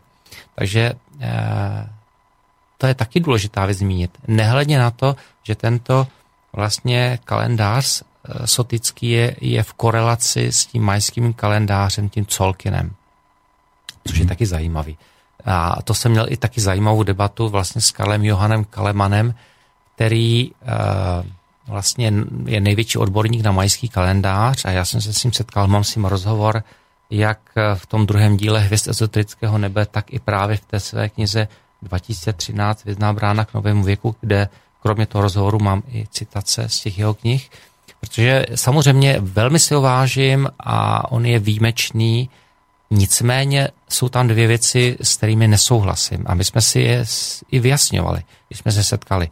Jedna věc je, že on tvrdil, že vlastně ty stavby nebo učení není založený vlastně na Venuši a na, na, na pohybech Venuše. A já tvrdím, že ano, protože vlastně ty pohyby Venuše jsou zakodované v těch majských pyramidách a v majských stélách. V podstatě e, mám tam i spoustu obrázků, spoustu stél a popisuju tam, že některé stély, jaký mají astrologický a astronomický konstelace. V podstatě, jaký je to učení. E, nehledě na to, že ta druhá věc, na který jsme se přeli, že já tvrdím, že Májové dostali ten kalendář, nebo to učení toho májského kalendáře od bohů, skutečně fyzicky, a on tvrdí, že ne fyzicky, ale že to dostali jakoby channelingem. Ale uvádím tam zase spoustu důkazů o tom, že prostě ten, tam byl ten fyzický kontakt.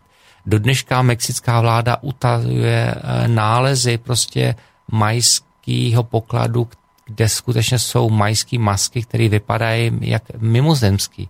Jsou tam evidentně mandlový oči vlastně mimozemšťanů na těch maskách. Některé to vyobrazení majských bohů, to jsou prosím vás kosmonauti ve skafandru. Já tam třeba popisuju, když jsem byl v El Salvadoru na pyramidě Tazumal, tak je tam takový krásný muzeum a tam je majské božstvo staré nejméně dva a půl tisíce let, které se jmenuje Šipetotek. Ale prosím tě, tento šepetotek, to je neuvěřitelný. To je jako kdyby si navlíknul nějakýho uh, černocha z New Yorku, z Brooklynu, uh, té baseballové čepce, kterou má dozadu, mm-hmm. a dal mu jenom něco takového, jakoby skafander. Tak takhle tam vypadá to božstvo šepetotek, který je starý dva a půl tisíce let. Mm-hmm. Takže dobře, tak uh, buď to byli skutečně bohové, nebo jsme to byli my z budoucnosti, ale co, co tam ty lidi dělali vlastně v té éře před dvěma a půl tisíce lety v Mezoamerice? Myslíš, že to opravovali my? A, možná jo. Mm-hmm. Já věřím, že tam že docházelo k opravám. Mm-hmm. Jak jsme zmínili tu druhou světovou válku, je podle mě spoustu věcí, který není dořešenýho. Já, kdybych se o to zajímal, tak určitě na to přijdu, ale mě, mě tato doba až tak moc nezajímá. Se zabývám právě skutečně tím mm-hmm. podstatným, tím zřídlem nebo tím mm-hmm. prazdorem informací. A a teď nemyslím zrovna tím plzeňským prazorem, ale tím, tím, tím zřídlem skutečného vědění, a to je ten starověk, je proto všem říkám, chcete zkusit, nebo chcete se dozvědět to, to opravdický, tak studujte ten dávny Egypt, protože tam je všechno. Mm-hmm. Dobre, no, ja by som povedal poslucháčom, že prosím nás už nepísali tie otázky, lebo už to nesmiem všetko zodpovedať. A zahrám pesničku, ty si vybral niečo zo svojej meditácie, tak ma zaujímá... Ja som, ona nebude písnička, ano, to bude a. ukázka jedné meditace, mm-hmm. protože já tam mám vlastně to celé cerečko mnou vedených meditací. A toto je vlastně meditace Ho'oponopono. Mm-hmm. A tím, že vlastně tam se to jakoby mantricky opakuje, takže to je právě to, že my můžeme pustit ukázku. Vlastně. Mm-hmm. To je právě to moje meditační cerečko, které se a. jmenuje meditace. A spravíme to tak teda, že pustíme si to, typuješ, koľko mm-hmm. si pustíme a potom se hned vrhneme na meditaci, protože ano. Mňa to zaujíma, toto nepustím bez toho, takže ideme na to. Ho'oponopono. Ho'oponopono. A Ho'oponopono. Jinak na tom, na tom CDčku se to jmenuje Miluji tě. Miluji tě. Omlouvám se. Odpusť mi, prosím. Děkuji ti.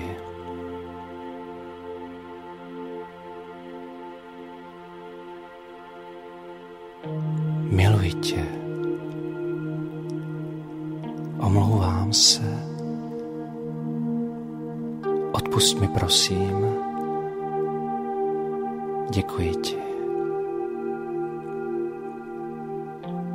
Miluji tě. Omlouvám se. Odpusť mi, prosím. Děkuji ti. Miluji tě. Omlouvám se. Odpusť mi, prosím. Děkuji ti. Miluji tě. Omlouvám se. Odpusť mi, prosím. Děkuji ti. Miluji tě. Omlouvám se. Odpusť mi, prosím. Děkuji ti. Miluji tě. Omlouvám se. No, ja pomaličky túto tvoju mantričku stiahnem teda, aj keď je veľmi dlhá samozrejme a môže sa pri tom veľmi krásne, nádherne meditovať. V každom prípade, no poďme sa hneď vrhnúť na tie meditácie, pretože tie meditácie ma teda zaujímajú. Poďme na to a, tak troška racionálne, pragmaticky. Ako často medituješ? Hmm, tak ja medituju každý den. Někdy to třeba úplně nevejde, ale tak to zase nahrazuju, ale uh, u těch mých meditací je to nejen to, že si sednu do meditace a medituju, ať už eh, jakoby úplně v tichu, nebo s nějakou hudbou, nebo eh, s nějakým zvukem, ať už šamanského bubnu, nebo tibetského zvonečku, což mám taky nahraný na tom meditačním CDčku. Um, nebo někdy si tam dám nějakou taky vedenou meditaci, ale mnohdy pro mě meditace je i ty meditační energetické cvičení, které já učím právě. Čiže dynamická meditácia, ano, ano a potom a aj je to statická. Vizualizace. Je to ano, vizualizace, ano. Vizualizační cvičení, kde se pracuje právě s tím světlem bezbřehé záře. A jsou to cvičení, které vlastně jakoby nejen propojují čakry, vylaďují čakry, ale jsou to cvičení, které aktivují ty energetické dráhy v těle. A je to přesně to, co vlastně bohové přinesli do Egypta. A já vždycky říkám všem těm lidem, že to učím na těch workshopech i seminářích, že vlastně všechny ty energetické cvičení vám přinášejí energii, což skutečně přinášejí. Jenomže na to, abyste dostali takové množství energie, jako při tom pětiminutovém energetickém cvičení, musíte meditovat dvacet minut. Takže tady je evidentně vidět, že to má mnohem intenzivnější ten energetický potenciál, který je v tom cvičení. Za druhý, všechny ty cvičení vlastně jakoby zašívají nebo zalátají ty potrhaný jemně hmotný energetický sítě, které vlastně my máme té naší auře, což je ta energetická ochrana vlastně nás, který právě vznikají, tyto díry vznikají právě emocionálními konflikty a taky vlastně těmi energetickými chapady druhých lidí, kteří se snaží z nás prostě vysosávat energii. A za třetí pak už jsou individuální cvičení, které vlastně, ať už vlastně to nejlepší třeba cvičení na ochranu, způsobou to, že vlastně k nám nepřijde ener- negativní energie, že jenom ta pozitivní, potom tam máme jakoby pročišťování aury, pak je tam uvolňování těch energetických kordů v třetí čakře v soláru, potom emocionálním konfliktu, další cvičení, že je vlastně na, na pročištění ještě zbytku emocionálního jedu, na vyláďování srdeční čakry, vyláďování solar plexu, to znamená vylaďování té lásky s podmínkami, těch negativních emocí. Znamená to, že ty dále, robíš tak akoby také a, konkrétné meditácie, povedzme ako práve na nejakú konkrétnu ano. čakru alebo konkrétne vylaďovanie? Přesně ano, tak, ano. Jsou to ty energetické cvičení právě z toho starého mm-hmm. Egypta. Na, na těchto cvičeních je vlastně založená to moje šamansko-ezoterická škola. Mm. Medituješ sám alebo medituješ aj s ľuďmi? Samozřejmě medituju sám, pokud si, já chci zameditovat. A jak už jsem říkal, jedna z těchto technik, kterou jsem ještě nestačil zmínit, je v podstatě i to, že medituju v přírodě. Že to je úplně úžasný. A mnohdy ta meditace nemusí být jenom ta klasická, že si člověk sedne do meditace, ale že se propojí s energií těch vrcholů, těch kopců, různý přírody a prostě to je někdy tak neuvěřitelné, co se děje. To propojení, kde lítají ty, ty kvantové momenty, který, mm. kdy, kdy já se stávám horou a hora se stává mnou, nebo já jsem součástí slunce, protože já pořád tvrdím, tak jako ve starověkém Egyptě, že jsem dítě slunce, že? A to jsme všichni. Mm. A učím právě na těch seminářích, jak pracovat se sluncem. Mm. To jsou další cvičení, to je právě ta, ta solární věda, ta sluneční věda faraona Achnatona, který mu věnují který ty vědě věnu celou kapitolu v, tom, v té knize Achnatona, Nefertiti, Faraoni slunce. Takže učím i ty, i ty mý studenty, jak pracovat s tou energií slunce. Protože vlastně východ slunce nabíjí naše horní čakry, západ slunce zase nabíjí naše spodní čakry. To znamená, my bychom měli i náš jídelníček přizpůsobit těm čakrám a tomu východu nebo západu slunce. To znamená, u východu slunce my bychom nebo po východu slunce bychom měli jíst to, co roste na stromech, kolem poledne bychom měli jíst to, co roste nad zemí a večer po západu slunce to, co roste v zemi. Samozřejmě hmm, nemusíme to úplně hmm. ortodoxně, Aha. ale v podstatě měli bychom se toho řídit. Nehledě na to, že bychom měli jíst co nejvíce živé stravy. Nech jídlo je vaším lékem. Přesně tak. Povedal Hippokrates, že? Já právě třeba teďka, kromě toho, co jsme tady zmínili, všechny ty moje knihy, které píšu, všechny ty články a tu moji šamanskou ezoterickou školu, kterou dělám ty své přednášky, workshopy, tak samozřejmě já dělám i cesty právě do zahraničí, které jsou spojeny ať už s těmi mými knihami nebo s tím učením, kterým se zabývám. Ať už je to starověký Egypt do Egypta, ať už je to ta majská říše, kam teďka zrovna dělám cestu v polovině februára ve dvou verzích, buď to jsou jenom vlastně relaxace na pláži plus památky v El Salvadoru, anebo pak je ta druhá verze, to je velký okruh po majských zemích, je to El Salvador, Honduras, Guatemala a Belize. Pak dělám samozřejmě i v apríli se další cesty do Asie a tak dále. To všechno najdou mm-hmm. posluchači na tom mém webu miloš matula tečka cé zet. Samozřejmě můžou se přidat. Já jsem i třeba teďka nedávno, a to je to téma, co se ptal, vrátil z Ekvádoru, mm-hmm. kdy jsem vlastně, já tam byl za kamarádem, šamanem Augustínou Alpagrefou. Já jsem se s ním seznámil někdy před třemi lety, kdy jedna právě kamarádka říkala, chceš poznat nějakého zajímavého člověka? A já jsem říkal, tak pošli mi kontakt, tak jsem se na to podíval a říkal jsem si, hm, to je zajímavá energie, protože jsem takový opatrnej, mm-hmm. protože e, přichází tolik lidí, ale ne každý je dobrý a ten Augustín se mi zdal velmi zajímavý energeticky, tak jsem přišel na tu jeho přednášku, tak jsme se pak domluvili i na rozhovor, skamarádili jsme se a domluvili jsme se o tom, že uděláme takovou cestu i do Ekvádoru, protože nemusím jezdit jenom do Egypta, do Střední a Jižní Ameriky ale můžu dělat i ten Ekvádor, to znamená rok jsme připravili tu cestu a teď jsem se z ní vrátil. My jsme tam samozřejmě, já jsem tam vedl ty lidi na takový ty, ty, ty meditačně poznávací cestě. My jsme samozřejmě se účastnili ceremonií v džungli u Auguča, to znamená, to byla ayahuasca, byl to tabák. No, a toto mi povedz, to ayahuasca teraz, čili... ako tú meditáciu asi nezaskončíme a, a budem musieť teda informovať poslucháčov, že najpravdepodobnejším scenárom je, že budeme sa a, s Milošom Matulom stretávať častejšie a pravidelnejšie, mm. pretože tých otázok vzniká veľa a odpovedie budeme musieť pýtať mm. od neho. Takže sa dohodneme a budeme Určite. riešiť, povedzme, meditáciu osobitne v nejakej relácii. No, povedz mi, prosím ťa, ako to bolo s to ayahuaskou?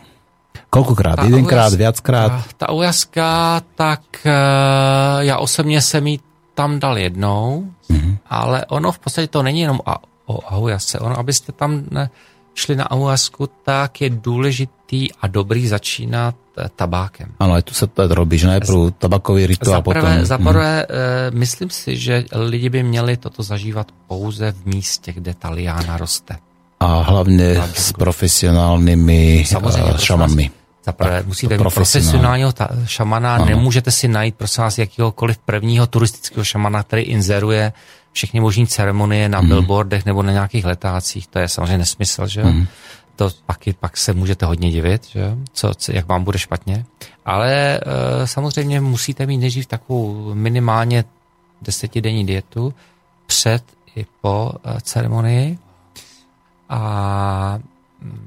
protože vlastně člověk potom zjišťuje, jaký nesmyslí. Já jsem teda vegetarián, který se přiklání k veganství až víceméně špizariánství. Mm-hmm. Já třeba teďka, vždycky, když jsem v té Střední Americe, což mi teďka zase chystá, tak mm-hmm. tam jsem na raw food jenom prostě. Zajtra budem s bretariánom. Á, ah, super, no to je krásný. No. Mm, to, to jsem velmi zvedavý. Velmi to mě zvedavý. zajímá a k tomu bych rád dospěl, mm-hmm. jenom na to potřebuji mít malinko víc času a mm-hmm. spíš se na to koncentrovat. Já teď mám tolik, tolik těch povinností, ať už knihy, nebo ty svý studenty a ty, ty všechny ty, ty semináře v rámci té mý školy, že to je hodně. Ale to mě fascinuje. Takže hmm. samozřejmě, aby člověk začal, tak musí jít tím tabákem, protože tabák, oni mu říkají dědeček tabáček, hmm. je to taková mužská, razantnější eh, energie, která působí vlastně na zejména to fyzické tělo. Je to velmi léčivý, pochopitelně. Prosím vás, to s tabákem, který je k sehnání, tady nemá vůbec nic společného.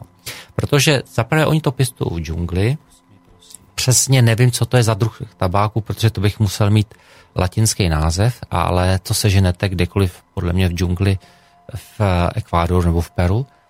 Za druhé, prosím vás, tabák, který se tady objevuje na trhu, je průmyslově vyráběn a zpracován. To znamená, a když je dovezený, jako objednaný přímo povedzme z toho Peru v těch šulcoch? Ne to něco, ne to něco jiného, hmm. ale skutečně v cigaretách teď myslím. Je tak, aha, jasné, no, to, tabák, je, to, to nevím, či je tabák, tabák vůbec někdy je. Tabák, co je v cigaretách, zaprvé se pěstuje na těch lánech, který oni práškou z letadel chemikáliema.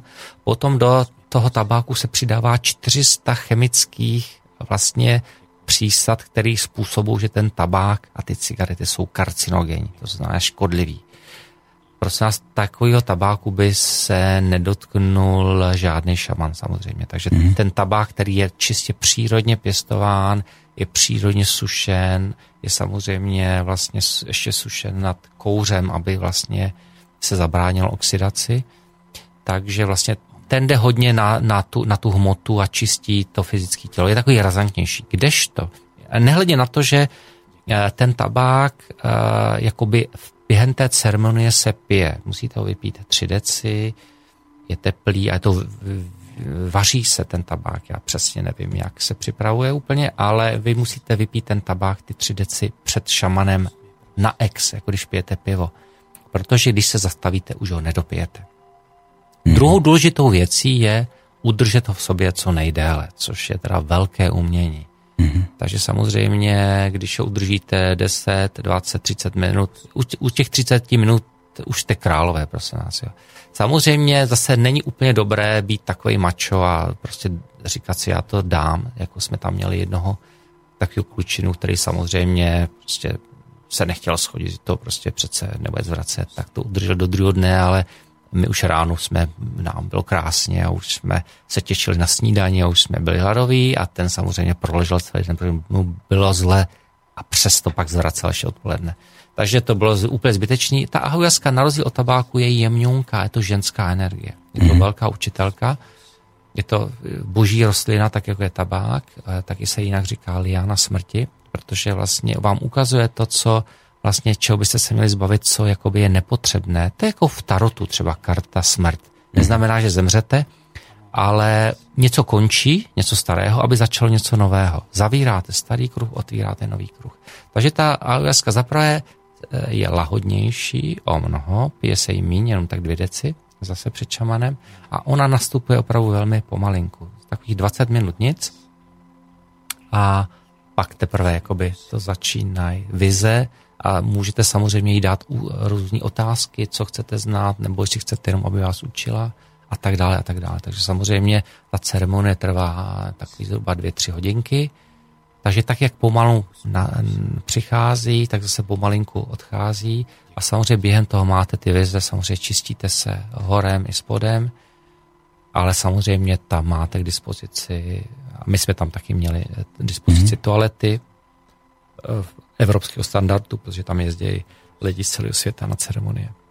Mm-hmm. Takže to bylo zajímavé a víte, ono je to něco jiného, když si řeknete, že se vyprazňujete zvracením nebo průjmem, ale ono to zní špatně, ale není to tak. To není jako, když je vám tady špatně, že zvracíte, nebo je vám špatně, máte průjem.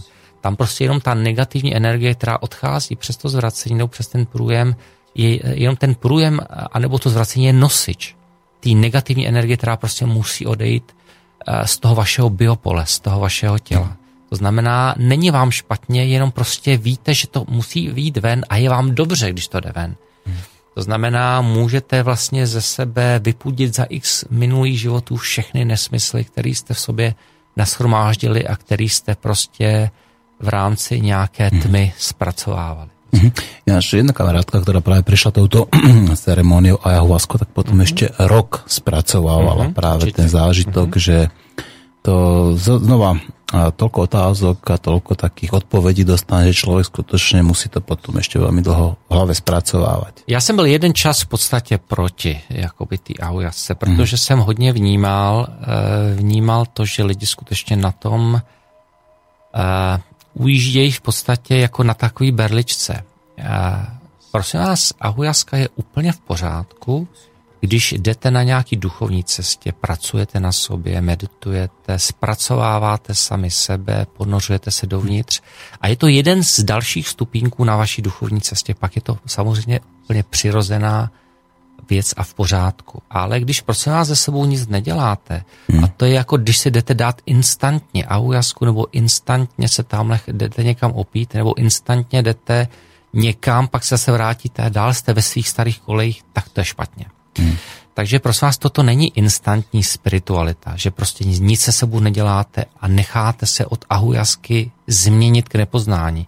Také to nepracuje. Takže potom samozřejmě ty lidi čím méně na sobě pracují, tím déle to zpracovávají. Mm. Jo, samozřejmě pro mě tam nebylo extrémně nic nových věcí, tím, že skutečně na sobě hodně pracuju a čistím se a detoxikuju se, jak fyzicky, tak mentálně, tak pro mě tam nebyly nějaké jakoby dramatické věci, naopak já jsem si to užíval, protože já měl třeba na té toaletě úplně nejvíc vizí prostě. Jenom nejvíc vizí to, co já jsem čistil z těch minulých životů. Ale to jenom vám přesně ukáže tu pravdu, protože je úžasný, když jste schopni bez strachu se podívat sami sobě do očí. Té své odvrácené straně, tomu svému stínu. A to je to šamanské učení. To vám dává ta ahujaska. Ale zažil jsem lidi, kteří přijížděli z Peru, kdy tam skutečně byli denodenně na ceremoniích, dokonce údajně vlastně ještě na nich pracovali mimozemšťani a ty lidi byli prostě mimo, ty lidi nebyli třeba schopni meditovat, nebyli schopni pokračovat před, v tom, co na tom pracovali předtím. Zažil jsem to já osobně i zprostředkovaně, zažil jsem i terapeuty, který vlastně chodili ke mně na nějaký terapie, protože vlastně byli úplně mimo. mm-hmm. nebyli schopni bez nějakých látek tady pohybovat a žít.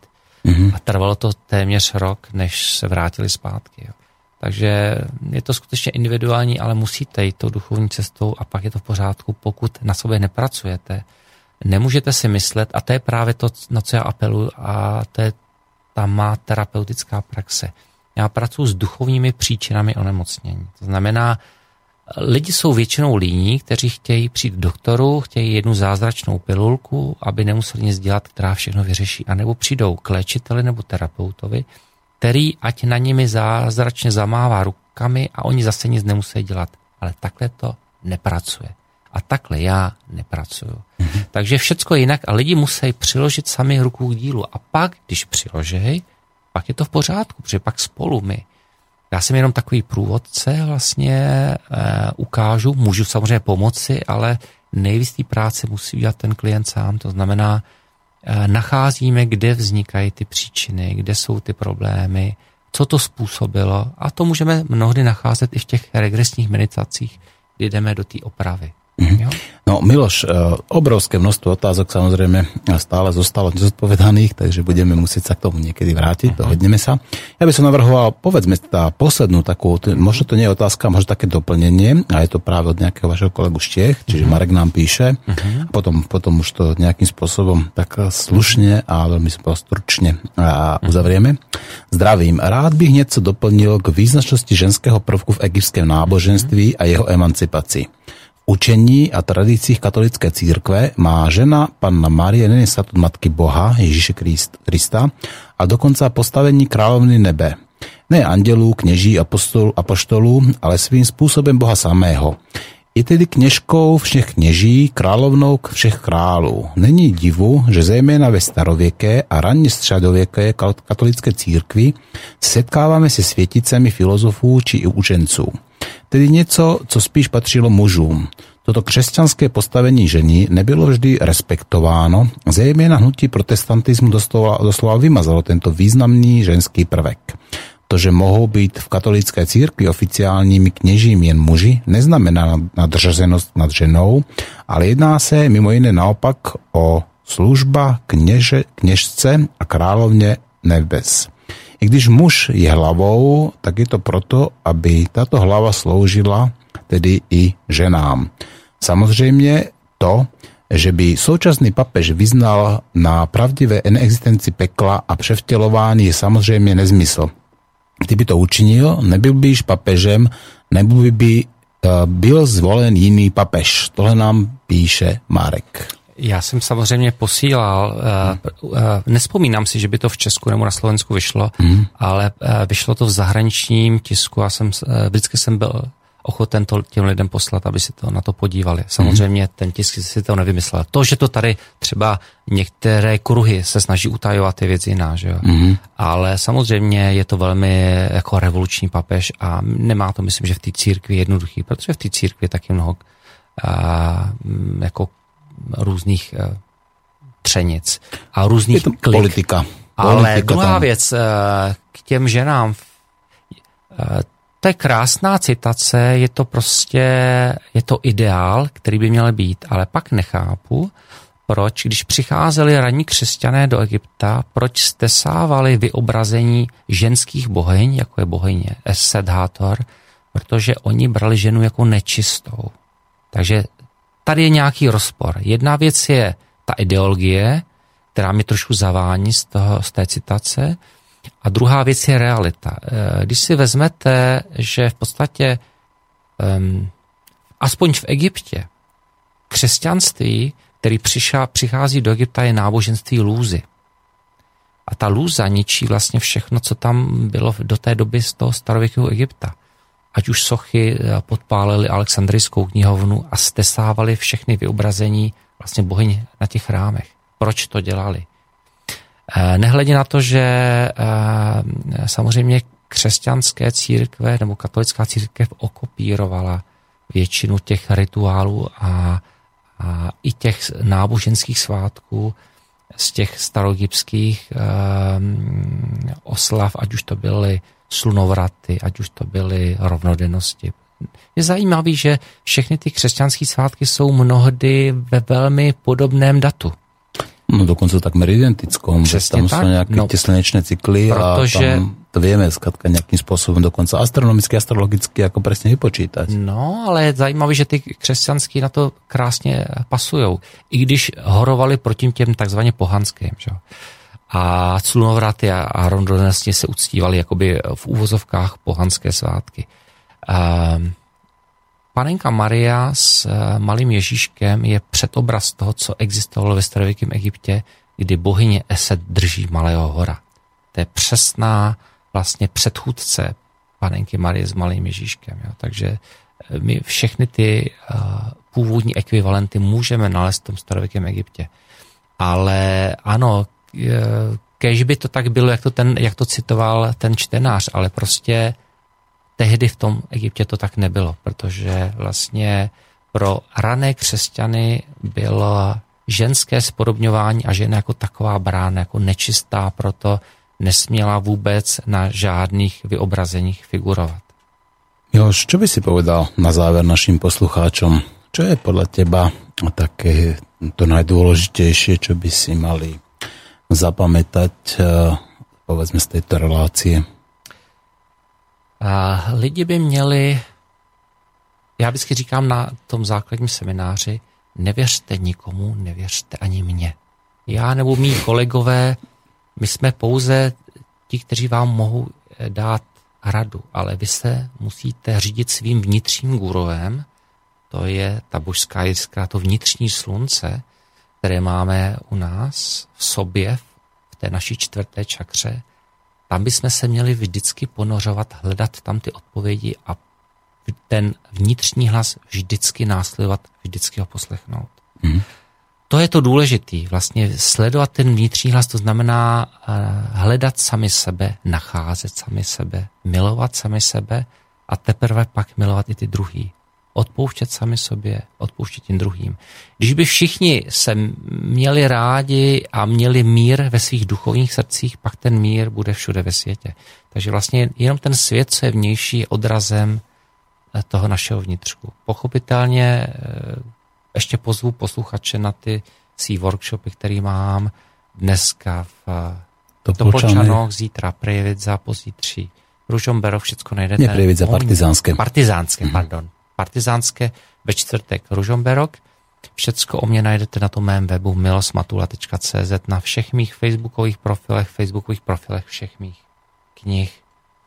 Já na Slovensku jezdím často, jsem tady třikrát, čtyřikrát do roka, vždycky v rámci toho e, mého slovenského turné, protože tady mám ty své žáky už více jak pět, pět let, takže a další zájemci jenom přicházejí, takže musíme s tím něco udělat. Mm-hmm. Takže já děkuju za trpělivost, za ty tři hodinky, že jste vydrželi tady se mnou. Mm-hmm. No Miloš, ja ti ďakujem za krásne a mudré slova, ktoré si povedal nie mne, ale hlavne našim poslucháčom.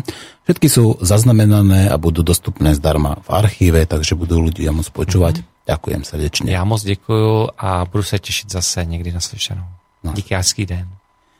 A ja by som skončil túto našu dnešnú reláciu. Dneska výnimočne nebudem hovoriť o konope, ktoré by malo byť legalizované, ako to pravidelne robím, ale poviem vám možno tri štyri vety.